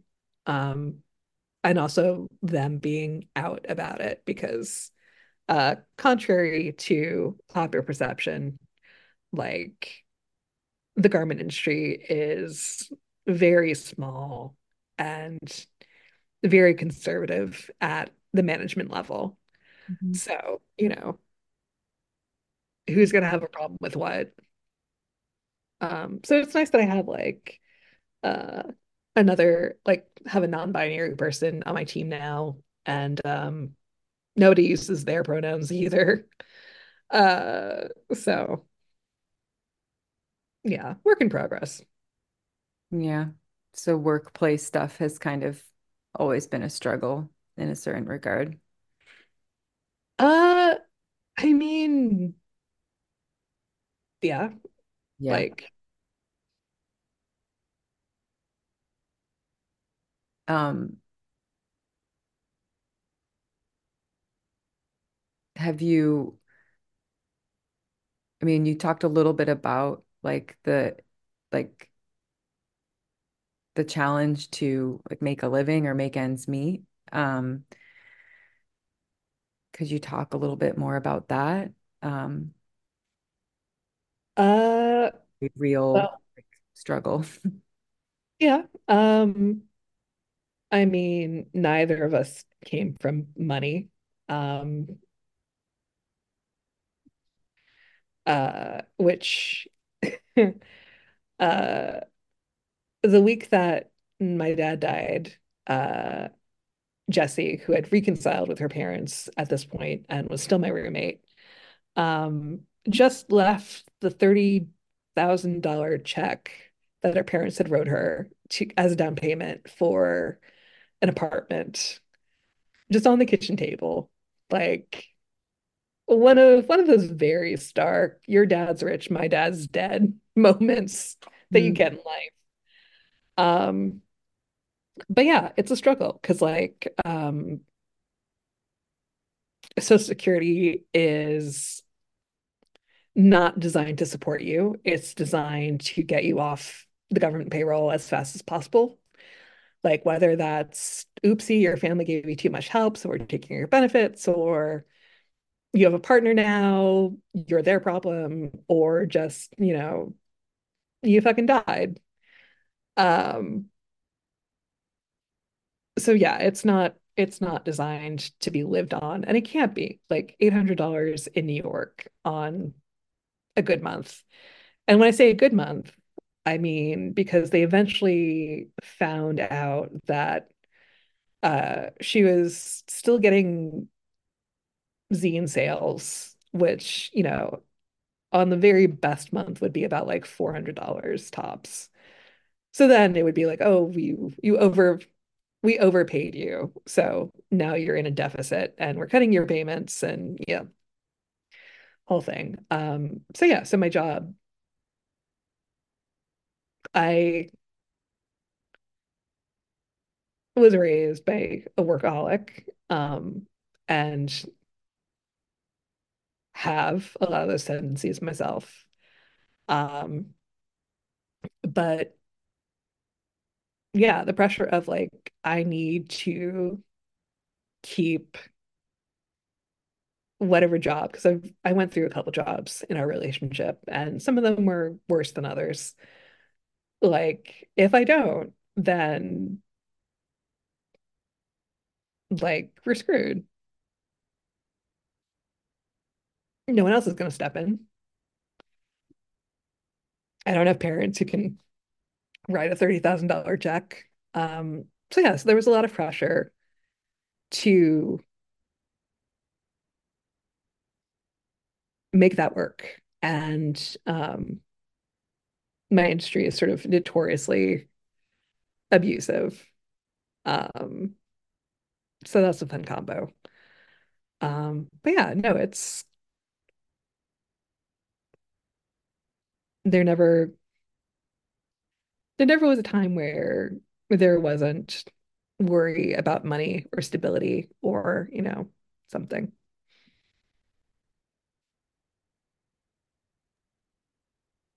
Was there ever a time where it was like particularly um, fragile and you had to crawl yourself out?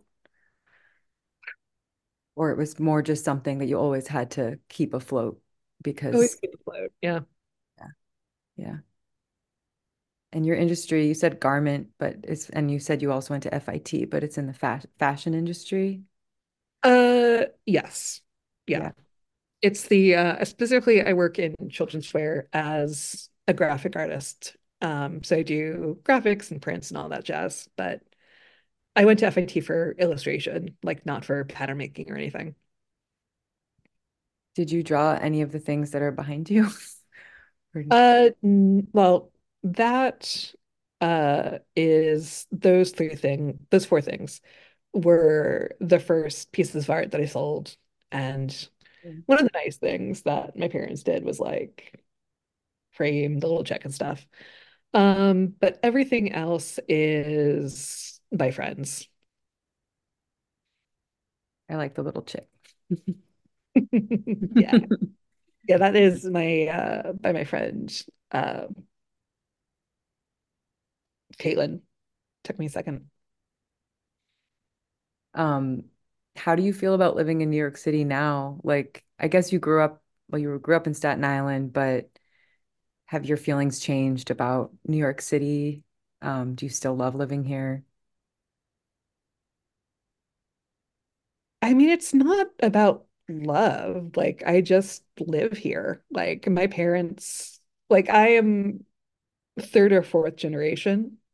Like the various, you know, Depression era forebears got off the boat and we're like, this is good, and haven't really gone much further. Um, like I've never lived anywhere else. Um, my industry is centered here. Uh, so that's the skills that I have. So I kind of have to stick around. But also, like, I don't want to live anywhere else. Like, this is my habitat, which is why, you know, people doing the Joan Didion farewell to all that thing always pisses me off. Like, some people actually just live here and they have lived here for a long time and like good. Go. Bye.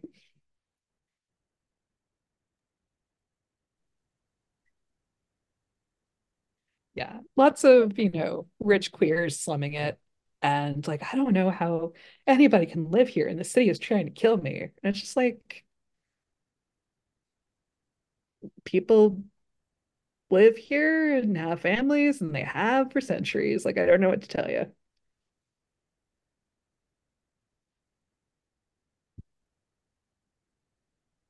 I'm just looking at my questions. I asked, you've answered a lot of them.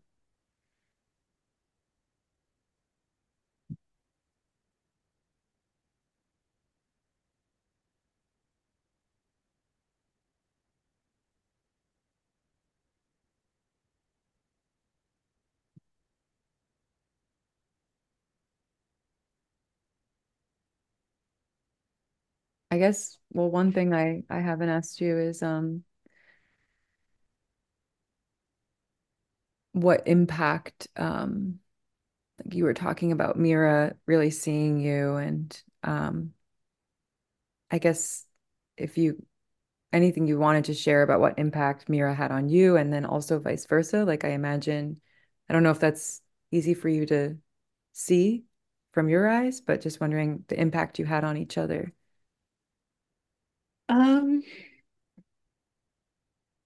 i mean we made each other better or tried to um like I would not have figured my gender out, um, which feels silly to say, but it's true. Um,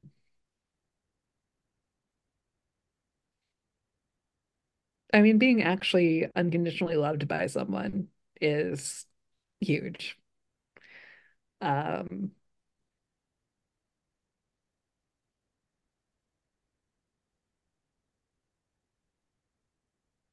I mean, she was the person that I loved most in the world. Like, what isn't affected?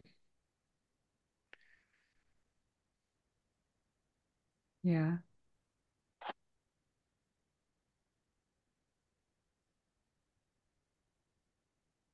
sounds like it was a very um whole relationship.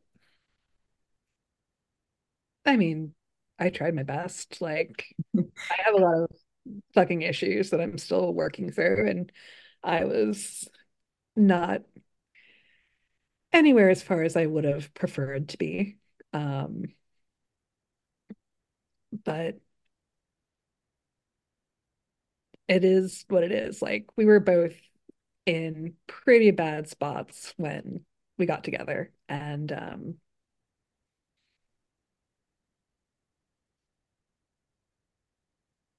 I mean, I think, I mean, the long and short of it is like, I don't think either of us would have necessarily have survived on our own if we hadn't met.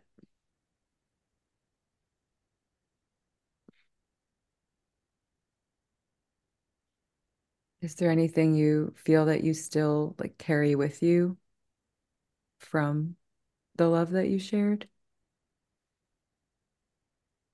I mean, yeah, like it's it's everything. Like it doesn't go away. Um, Of course, yeah. I just mean like if you if there was anything you wanted to share on that topic, of, of course that is the case. Um,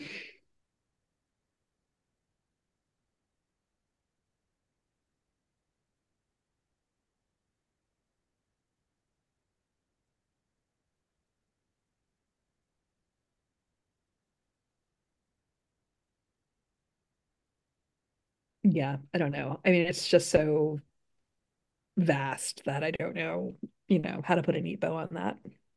Yeah, that makes sense.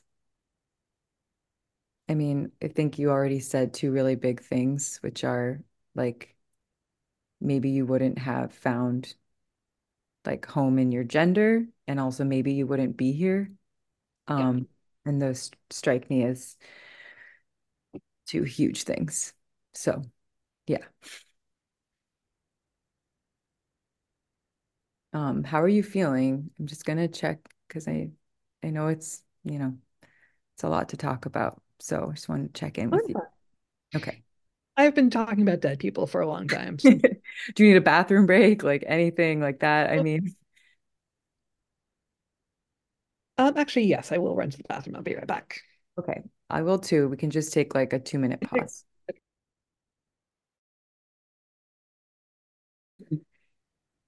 So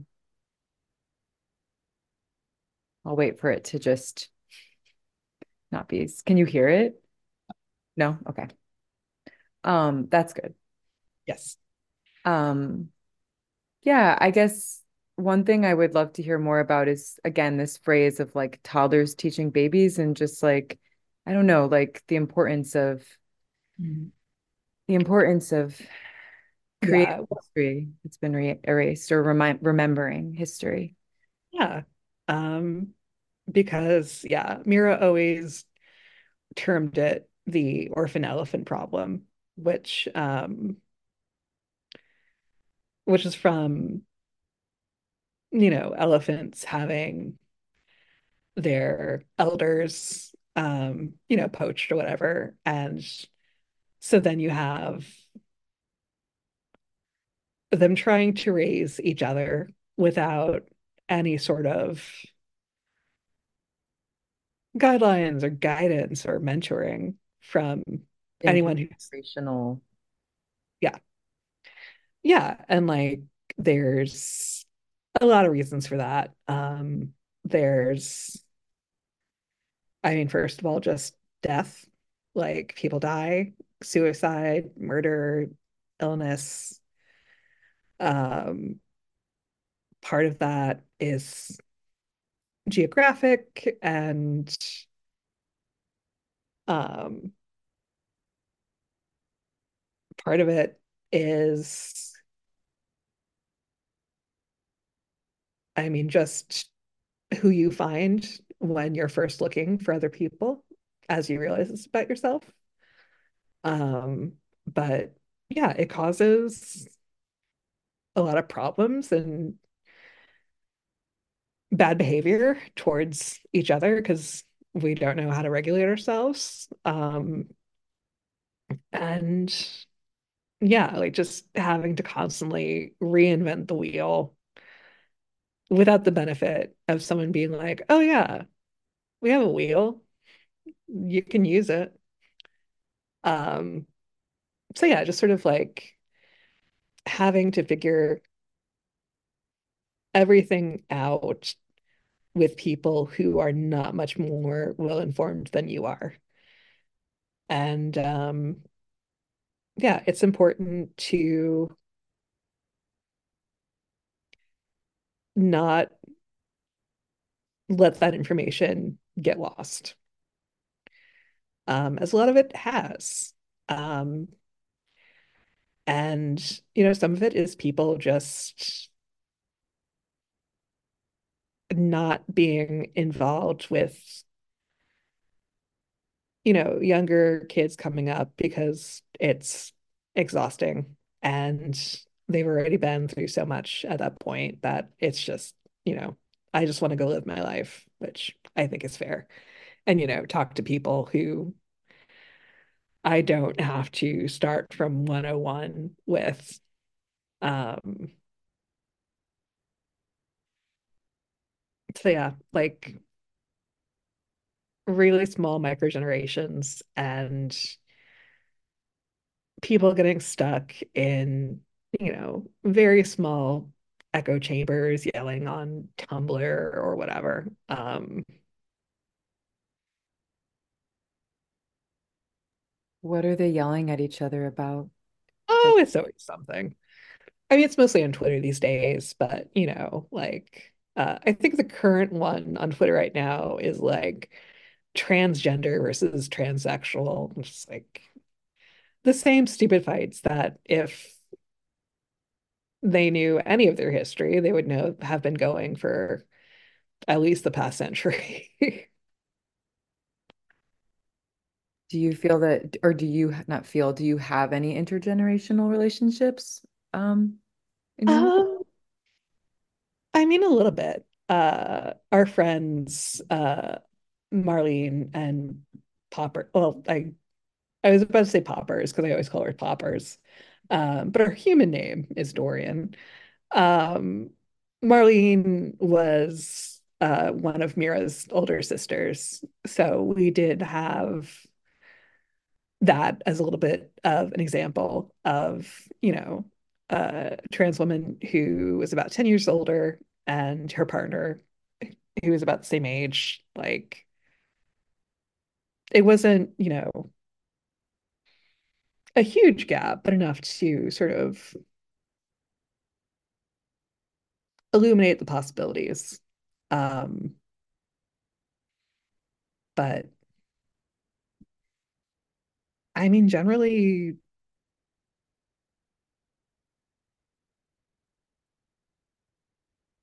generally it's in the other direction. Like, um, I've been trying to foster relationships and um, have financially helped younger trans people because that's important. Yeah, you were saying you've like also blown some younger trans people's minds and um that can, I don't know, what's that like for you? It's um it's a little disorienting sometimes um to discover that things that were very widely known at one point, not very long ago, like between five to 10 years, is just did not get transmitted. Like they don't know about it, they didn't hear about it. Um, so it feels useful to be a person who can be there and, you know, provide some of that context and um, what things are like. But I mean, it also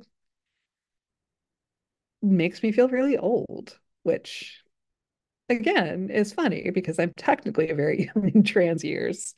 Um, but that's usually, you know, that's how it goes.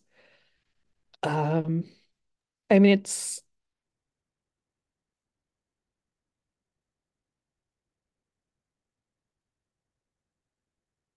there can be a sort of demoralize. Well,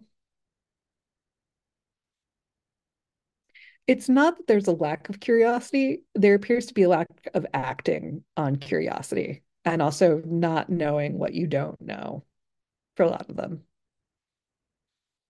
Um, like especially since we're sort of like on the second generation of that wave of translit. So, you know, they they know Girlfriends by Emily Zhou, but they don't know Nevada by Imogen necessarily. Um,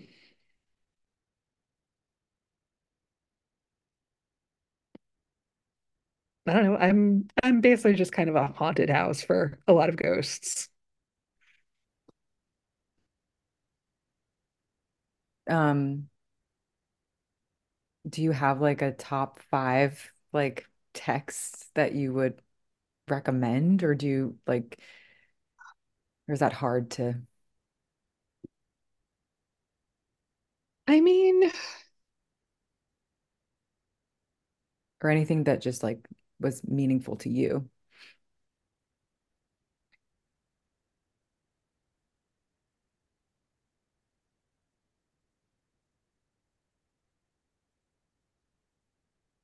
I mean, there are things that are meaningful for me because they were created by someone I care about or I was involved in the process. Um, like I'm in the acknowledgments of um, A Safe Girl to Love. Uh, ironically, the one who told me that she didn't love me. Yeah. Uh, well, you say it in the back of your book, so I got that. Um, we're also fucked up. Uh, I don't know that I have any in terms of like, oh yes, that's me and my transition and all that jazz. But um, I mean FTW, obviously. Uh, Nevada was huge. Like that was really sort of the start of the current trans lit movement, literally. Um, When did you read that? uh, oh, I read it when it came out.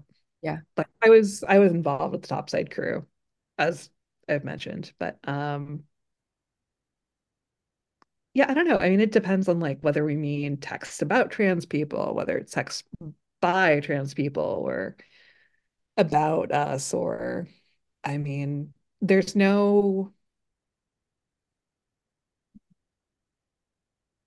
there's no one Rosetta Stone that I can give. Um, I mean, Whipping Girl is foundational by Julia Serano, and um, her and Julia Serano also went way back. Um, Mira actually got her as as in like arranged and you know got all the permissions and set up the event and stuff. Uh, got her to come to campus to talk shortly after um, Whipping Girl came out. So um, they knew each other for a long time. Um, and I mean, that's sort of like the core of, not the core, like the seed of sort of current trans feminist thinking and theory. Um,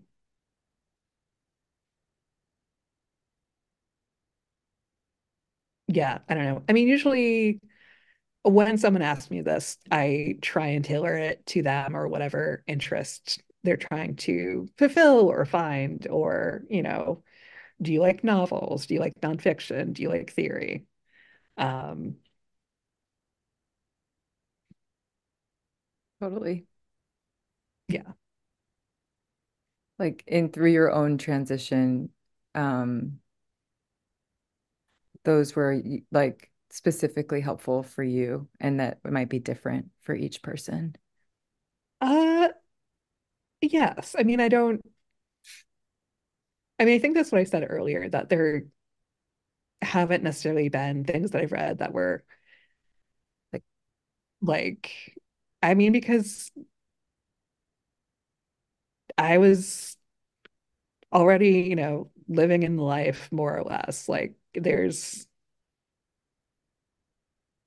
yeah, no, I haven't found anything particularly insightful about myself or trans masculinity or whatever. Um, did you feel like it was like a like it added up to like a feeling or like it's like you found pieces of yourself or that it was just inspirational.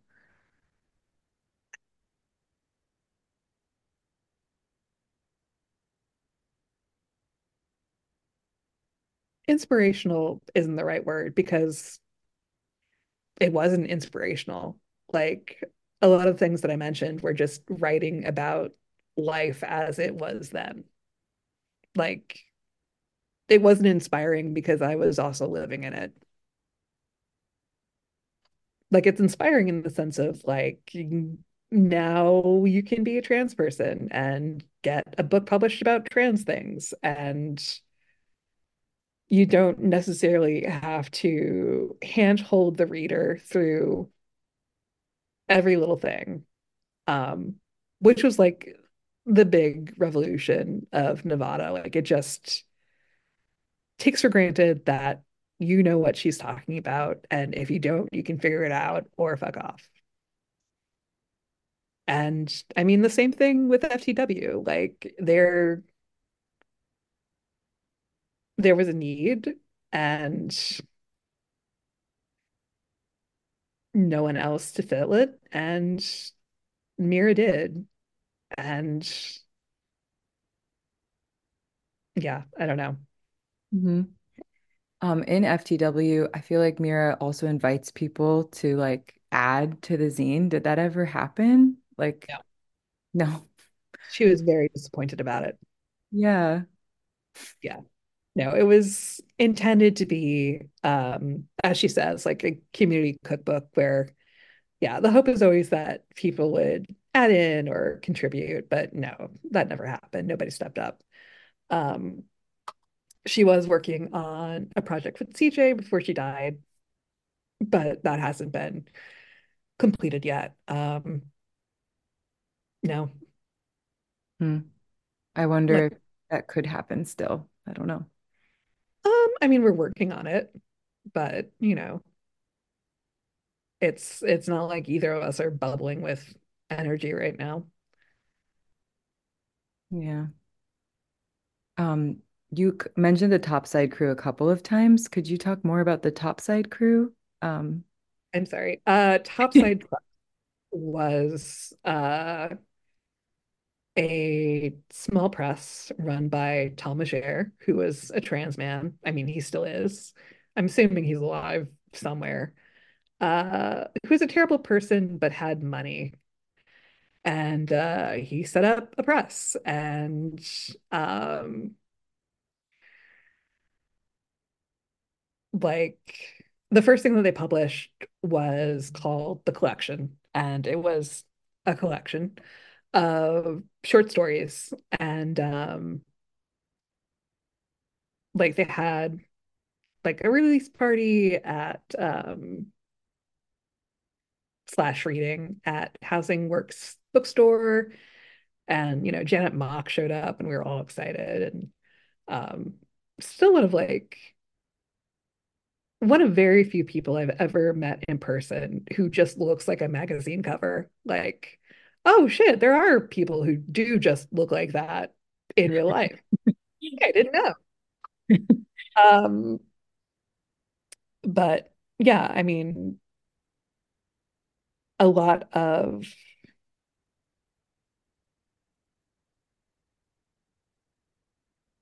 they were not an insignificant part of sort of the trans tipping point thing. Um, and the work that they did and they published has been foundational for stuff like Torrey Peters' Detransition Baby. Like you don't have that without Topside, and not just because she fucked Tom Leger for a while, um, which is its own punishment. So it's fine. Uh, is there a physical location to Topside Press? no, no. I mean, they went defunct a long time ago, and um, even as it was, it was like a three or four person operation actually doing it. Um, so, so yeah, no, not a ton of no, there's not a location and there's not a ton left of it. um, except for Casey Plett, uh, who is now currently running a trans woman specific small press with um, uh, Cat Fitzpatrick called um, Little Puss Press, Hmm. which, you know, has carried the torch uh, in terms of, you know, Casey having been in both. Um,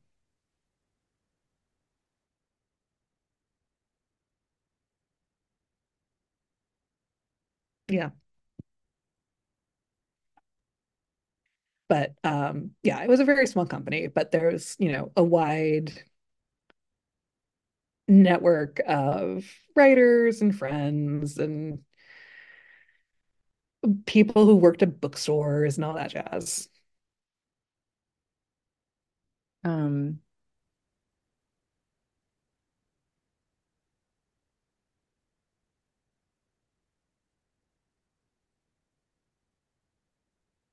is there anyone that um I don't know if you did, but when like you were younger, was there a teacher or someone who you learned from that had a positive impact on you?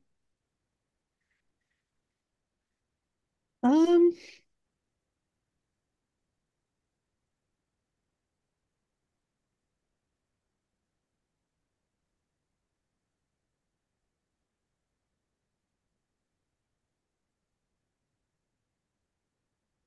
I mean, I don't know anybody specific, but um,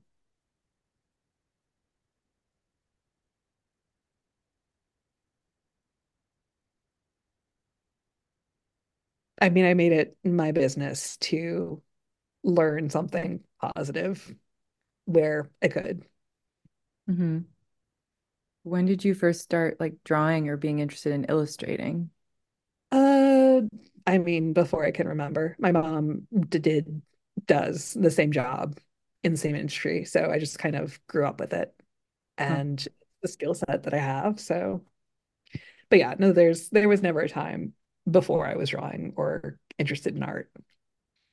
Yeah, you I just remember not. yeah, no, I was like the 10 year old carrying around the literal like art history college textbook. Like that's that's where I was. Um, is it some, when do you do you mostly do it for work or do you turn to it as like a, It's mainly for work, um, which has been personal work is the whole thing. Um, I don't really want to get into it, but um, all good? yeah.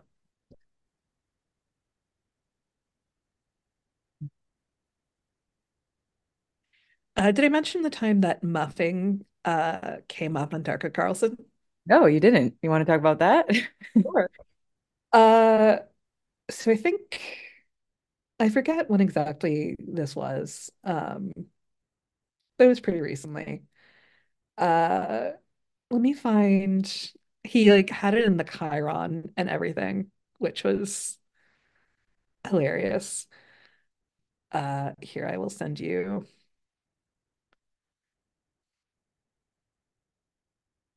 Oh wait, just want to send the picture.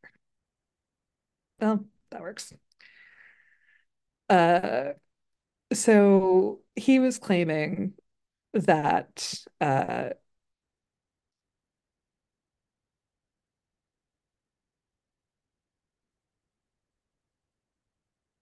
children were being taught muffing in school. Uh, so our initial thoughts were, okay, who in that office came across this? Also, like wanting to be a fly on the wall for whoever then explained muffing to Tucker Carlson. uh, laughing a lot and then being like, oh shit, time to batten down the hatches because, you know, muffing is so uh singular that it would be very easy to find Mira from that. And um, I believe this was also around the time that we were fundraising for treatment. So it's like, okay, we don't need the crazies on us. So we banned down social media for a while. And um, I still have a Google alert for muffing, which mainly gets me football players who have fucked up, because apparently that's a well-used term, like muffing a punt or whatever. Sorry. So, so on the one hand, it was like really funny, but also like really concerning for a couple weeks in terms of like who is going to find us and cause a problem. Uh, shortly after, a Wikipedia page popped up for Mira when there hadn't been one before. So that also, you know, kind of got our antennas up of like, okay, who's paying attention? Um, and that was kind of creepy and weird, but everything we wound up not getting any blowback and it was all fine. And then uh we didn't know who'd done the Wikipedia or why. Um, most of it was like more or less publicly available information from like family obituaries and you know stuff like that. Mhm. Uh, but it was pretty specific. So then uh, after Mira dies, I get a message, and it is from uh, the trans girl who had set up Mira's Wikipedia uh, because she had gone to look for one and there just wasn't one. So she's like, I should make one. It's like, well, that's a lot less nefarious than I was concerned about. Uh, and then she sent me a poem she had written about Mira, which was nice but weird. Um, as Wilde says, all bad poetry springs from true feeling. Uh, sorry if she ever hears this. Um, but also had the very niche conversation of mourning someone whose death and life is semi-public. Because uh, it turns out her dad was the first journalist killed during the uh, the Iraqi invasion in like post 9/11. Uh, so we were bonding a little bit about that experience of like people kind of know but don't really know and it's weird and it's public and you're going to see people's opinions about it and their own feelings and all that stuff um so there's been moments like that too of like weird and unexpected connecting about a frankly very strange experience.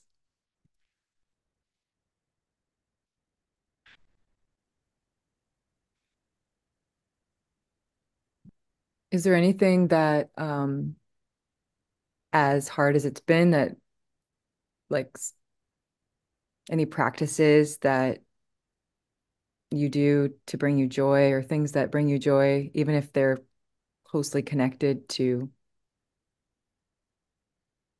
something? Uh, not a lot of things are very joyful, frankly. Um, uh, me, CG, CG, me, CJ, and Mira had started watching um, wrestling a little bit before Mira died. And um, so she and I have a standing twice weekly wrestling watching date, and that's nice. Um, but I mean, one day is very much like the same, Mm. like the next. I mean, the main difference is like, do I have to work today or not?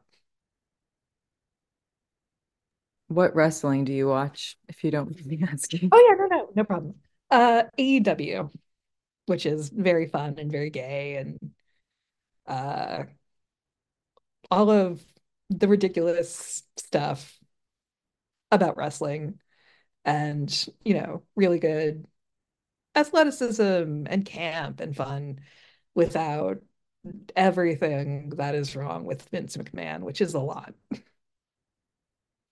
Like their their business model so far seems to be what has WWE done over the years? Okay, we're not going to do that. Um, does CJ live close by? She lives in London, Oh, which also complicates things. And, you know, we did not get very much time to spend together as a family. Um, or just, you know, together physically very much uh, because of the distance. And yeah, and there was really no way to make it possible to be it for us to all, you know, be together in the same city permanently. Um, because uh I mean, first of all, if you're disabled, which CJ is, they do not want you to immigrate. Uh, and like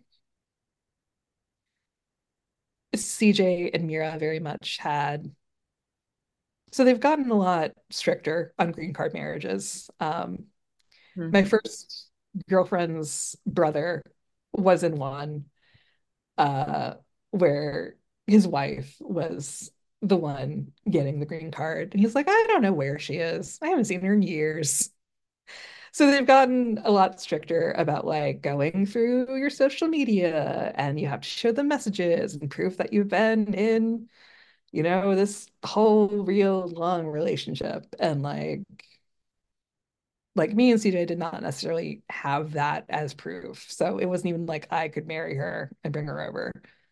Um so yeah, borders. It sucks. How did you meet initially? Uh Amira Mira met CJ on Mastodon, I think, which is a Twitter alternative. Um and you know, they became friends, became very close and um, you know, opened up to include her. Was there ever a time that you were hanging out like in the same place? Oh yeah, yeah. No, she she came to visit. Several times. Um, she helped us move to this apartment. Um, she had visited before that too. Um, she almost overstayed her visa um, when Amira started chemo in the September before she died in December. Like she uh CJ had been there since July um on a visit, but also because like we knew that the cancer was likely back. Um, and we were waiting for a confirmation on that. Um, so uh on the upside, uh we she had her first American Fourth of July in the hospital um, in NYU Langone, right by the water. Uh, so we had a great view of the fireworks from the hospital room, and we are just like, CJ, you got you've essentially gotten the entire experience, like the emergency room, fireworks. Like we just have to find you a hot dog somewhere, and classic American Fourth of July. Um, so yeah, so we definitely got some time and, you know, they had Mira was able to go over there a couple times to visit. Um, I was usually stuck with work, um, but not enough. I mean, nothing would have been enough, but especially not enough. Yeah. And um, and I went to visit CJ uh, in this past April in London. Um, so that was nice.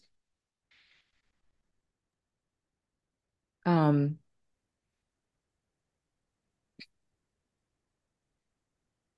how do you feel like sorry for the sirens but how do you feel um like in your transition like presently? Do you feel like it's continuous or do you feel like you've arrived somewhere or just how do you feel now?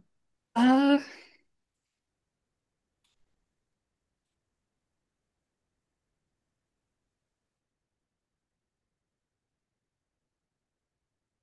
I mean, there is no arrival point because you keep living.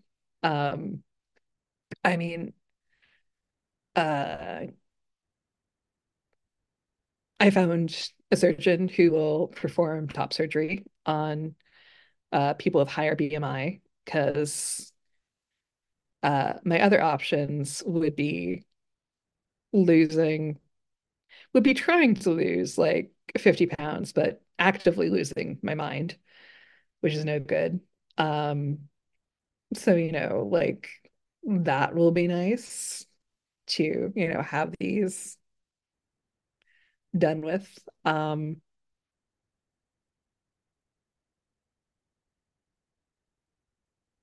but yeah, no, it's it's ongoing. Um,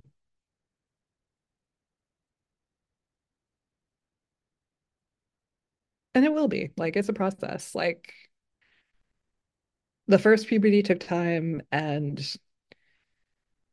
for better or for worse, the second one does too. You just have to also be an adult through it, which has its, you know, pros and cons. hmm Is there anything that you would want to share about that experience of like being, I don't know, not you're not old at all. You're very young. Um, I mean, yeah, technically. But, I just feel yeah. very um and also just my experiences with illness and death like hmm it makes me sound kind of like a Victorian when I'm talking to normal people. So there's that. Um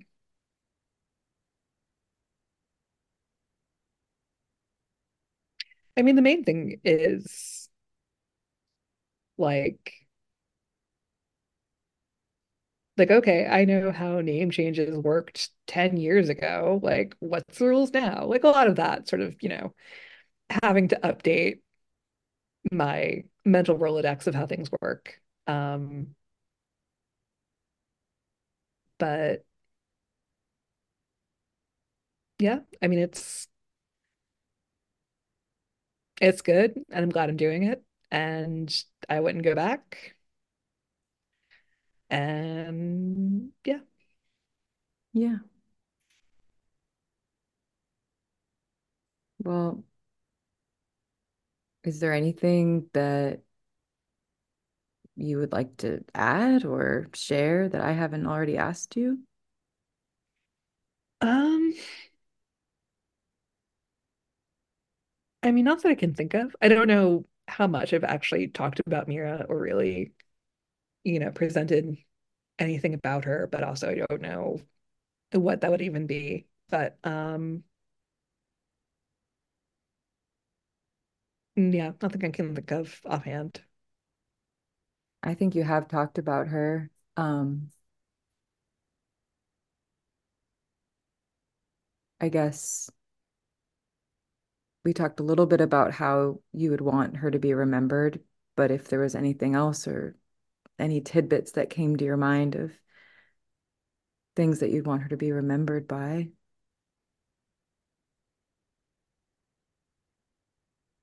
I'm sure there's so many things.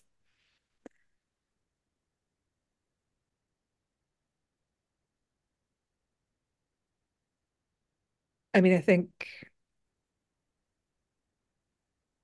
another thing would be like if you if you can't find the thing or the person that you need, sometimes you will have to be the one who makes that or becomes that person. And I think that's an important thing to keep in mind as a trans person Mhm. of whatever flavor. Like we are still small and fragmented and all we really have is ourselves and each other. And it is important to identify needs and try and get them met. Like,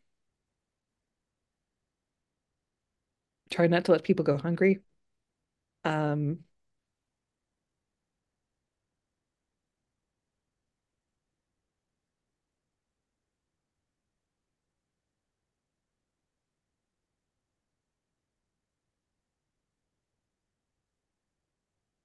and just kindness and doing the right thing and not looking for or expecting praise or attention or reward for it just because it is the right thing to do. And that is what you do to take care of your people and your sisters and your chosen family. And, you know, it doesn't matter whether I know you personally or if I even like you, but if you are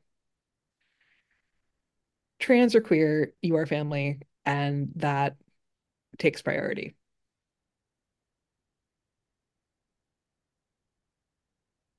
Yeah.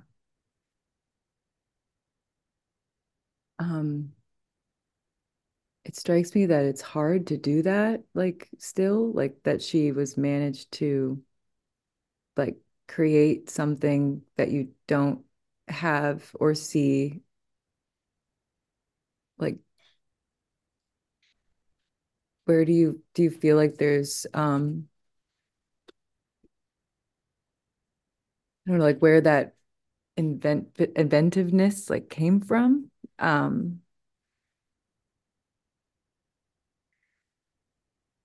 Um, I mean, it's because she had to. Like, she was a disabled kid. Like, they didn't think she was going to make it to adulthood. Um, she was very small for a very long time. Like, um, we, her karyotype came out XY, but we definitely thought that there is that she had some form of intersex going on um because they uh she was like five feet tall when she was 16 um and the doctor in her rural town in Iowa was like, "We'll give you some testosterone for that." Bad choice. Because like as far as everyone sees from the outside, it's like, well, you're not completing male puberty, so you got to do that. Um, which is all a very roundabout way of saying that she did it because she had to, because she very, for a good chunk of her life, she was rarely around someone who was like her in any number of meanings of the phrase. Um, and also, I think, I mean, I know a lot of it also goes back to um, her academic interests and studies, which she was uh, specializing and writing a thesis on, um, and still had like encyclopedic knowledge. Like, as I tell everyone, like, I wish you were having this conversation with her because she knew so much more. Um, but she was very interested and knowledgeable about that sort of late 19th century, early 20th century period in sexology and psychiatry and endocrinology when we were just figuring out enough about how human sex hormones work to be dangerous, which is always the fun point in a scientific field. Um, like the guy who was uh, transplanting goat testicles into people and you know that kind of thing. Yeah. Uh, so I think it also comes from that, a background of this is what people have always had to do. Like, if you don't know something, then you have to go figure it out. Yeah. Well, again, it's it's still very generous to create it for others as well. So there seems to be like a very deep um, empathy. Yeah. I mean, she was going generous enough in the sense that she was going to just release it for free, but um, very wisely, one of her friends at the time was like, I forget who, um, told her like, no, you need to put a price on this because people do not value things that do not have a monetary value attached to it, first of all. And second of all, like you deserve to get something for your work. Like you don't work unpaid, especially as a trans woman and, you know, just swimming in jobs. So, um, yeah, you have to find a line between generosity and also making a point about your own value and setting a precedent for the value of the work of people who come after you. Yeah. Yeah, I could see that there might be like maybe like a wanting the people that it's reaching maybe being economically in a hard place, but at the same time, it's $10. Like yeah, people, I know people can be in really hard situations, but like, I mean, if you have a friend who has the PDF, like, fine, whatever. Um, we've been trying to get it taken down from the Internet Archive because they have it just for free. And um, they're kind of being dicks about it. Uh, so I haven't pressed much recently. Mm. But the reason I care, because again, it's 10 bucks, is because of it is priced for a point. And the point is that trans women are not just, you know, content producers who can have their work treated as something literally without value. Totally. And there's not a text that exists like it. So it's incredibly valuable. Yeah. Well, is there anything else that you wanted to share? Not that I can think of off the top of my head. No. Yeah.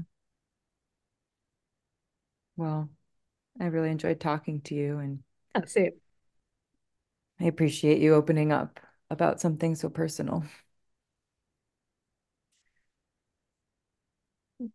I mean, like, what doesn't get spoken about gets forgotten. Yeah.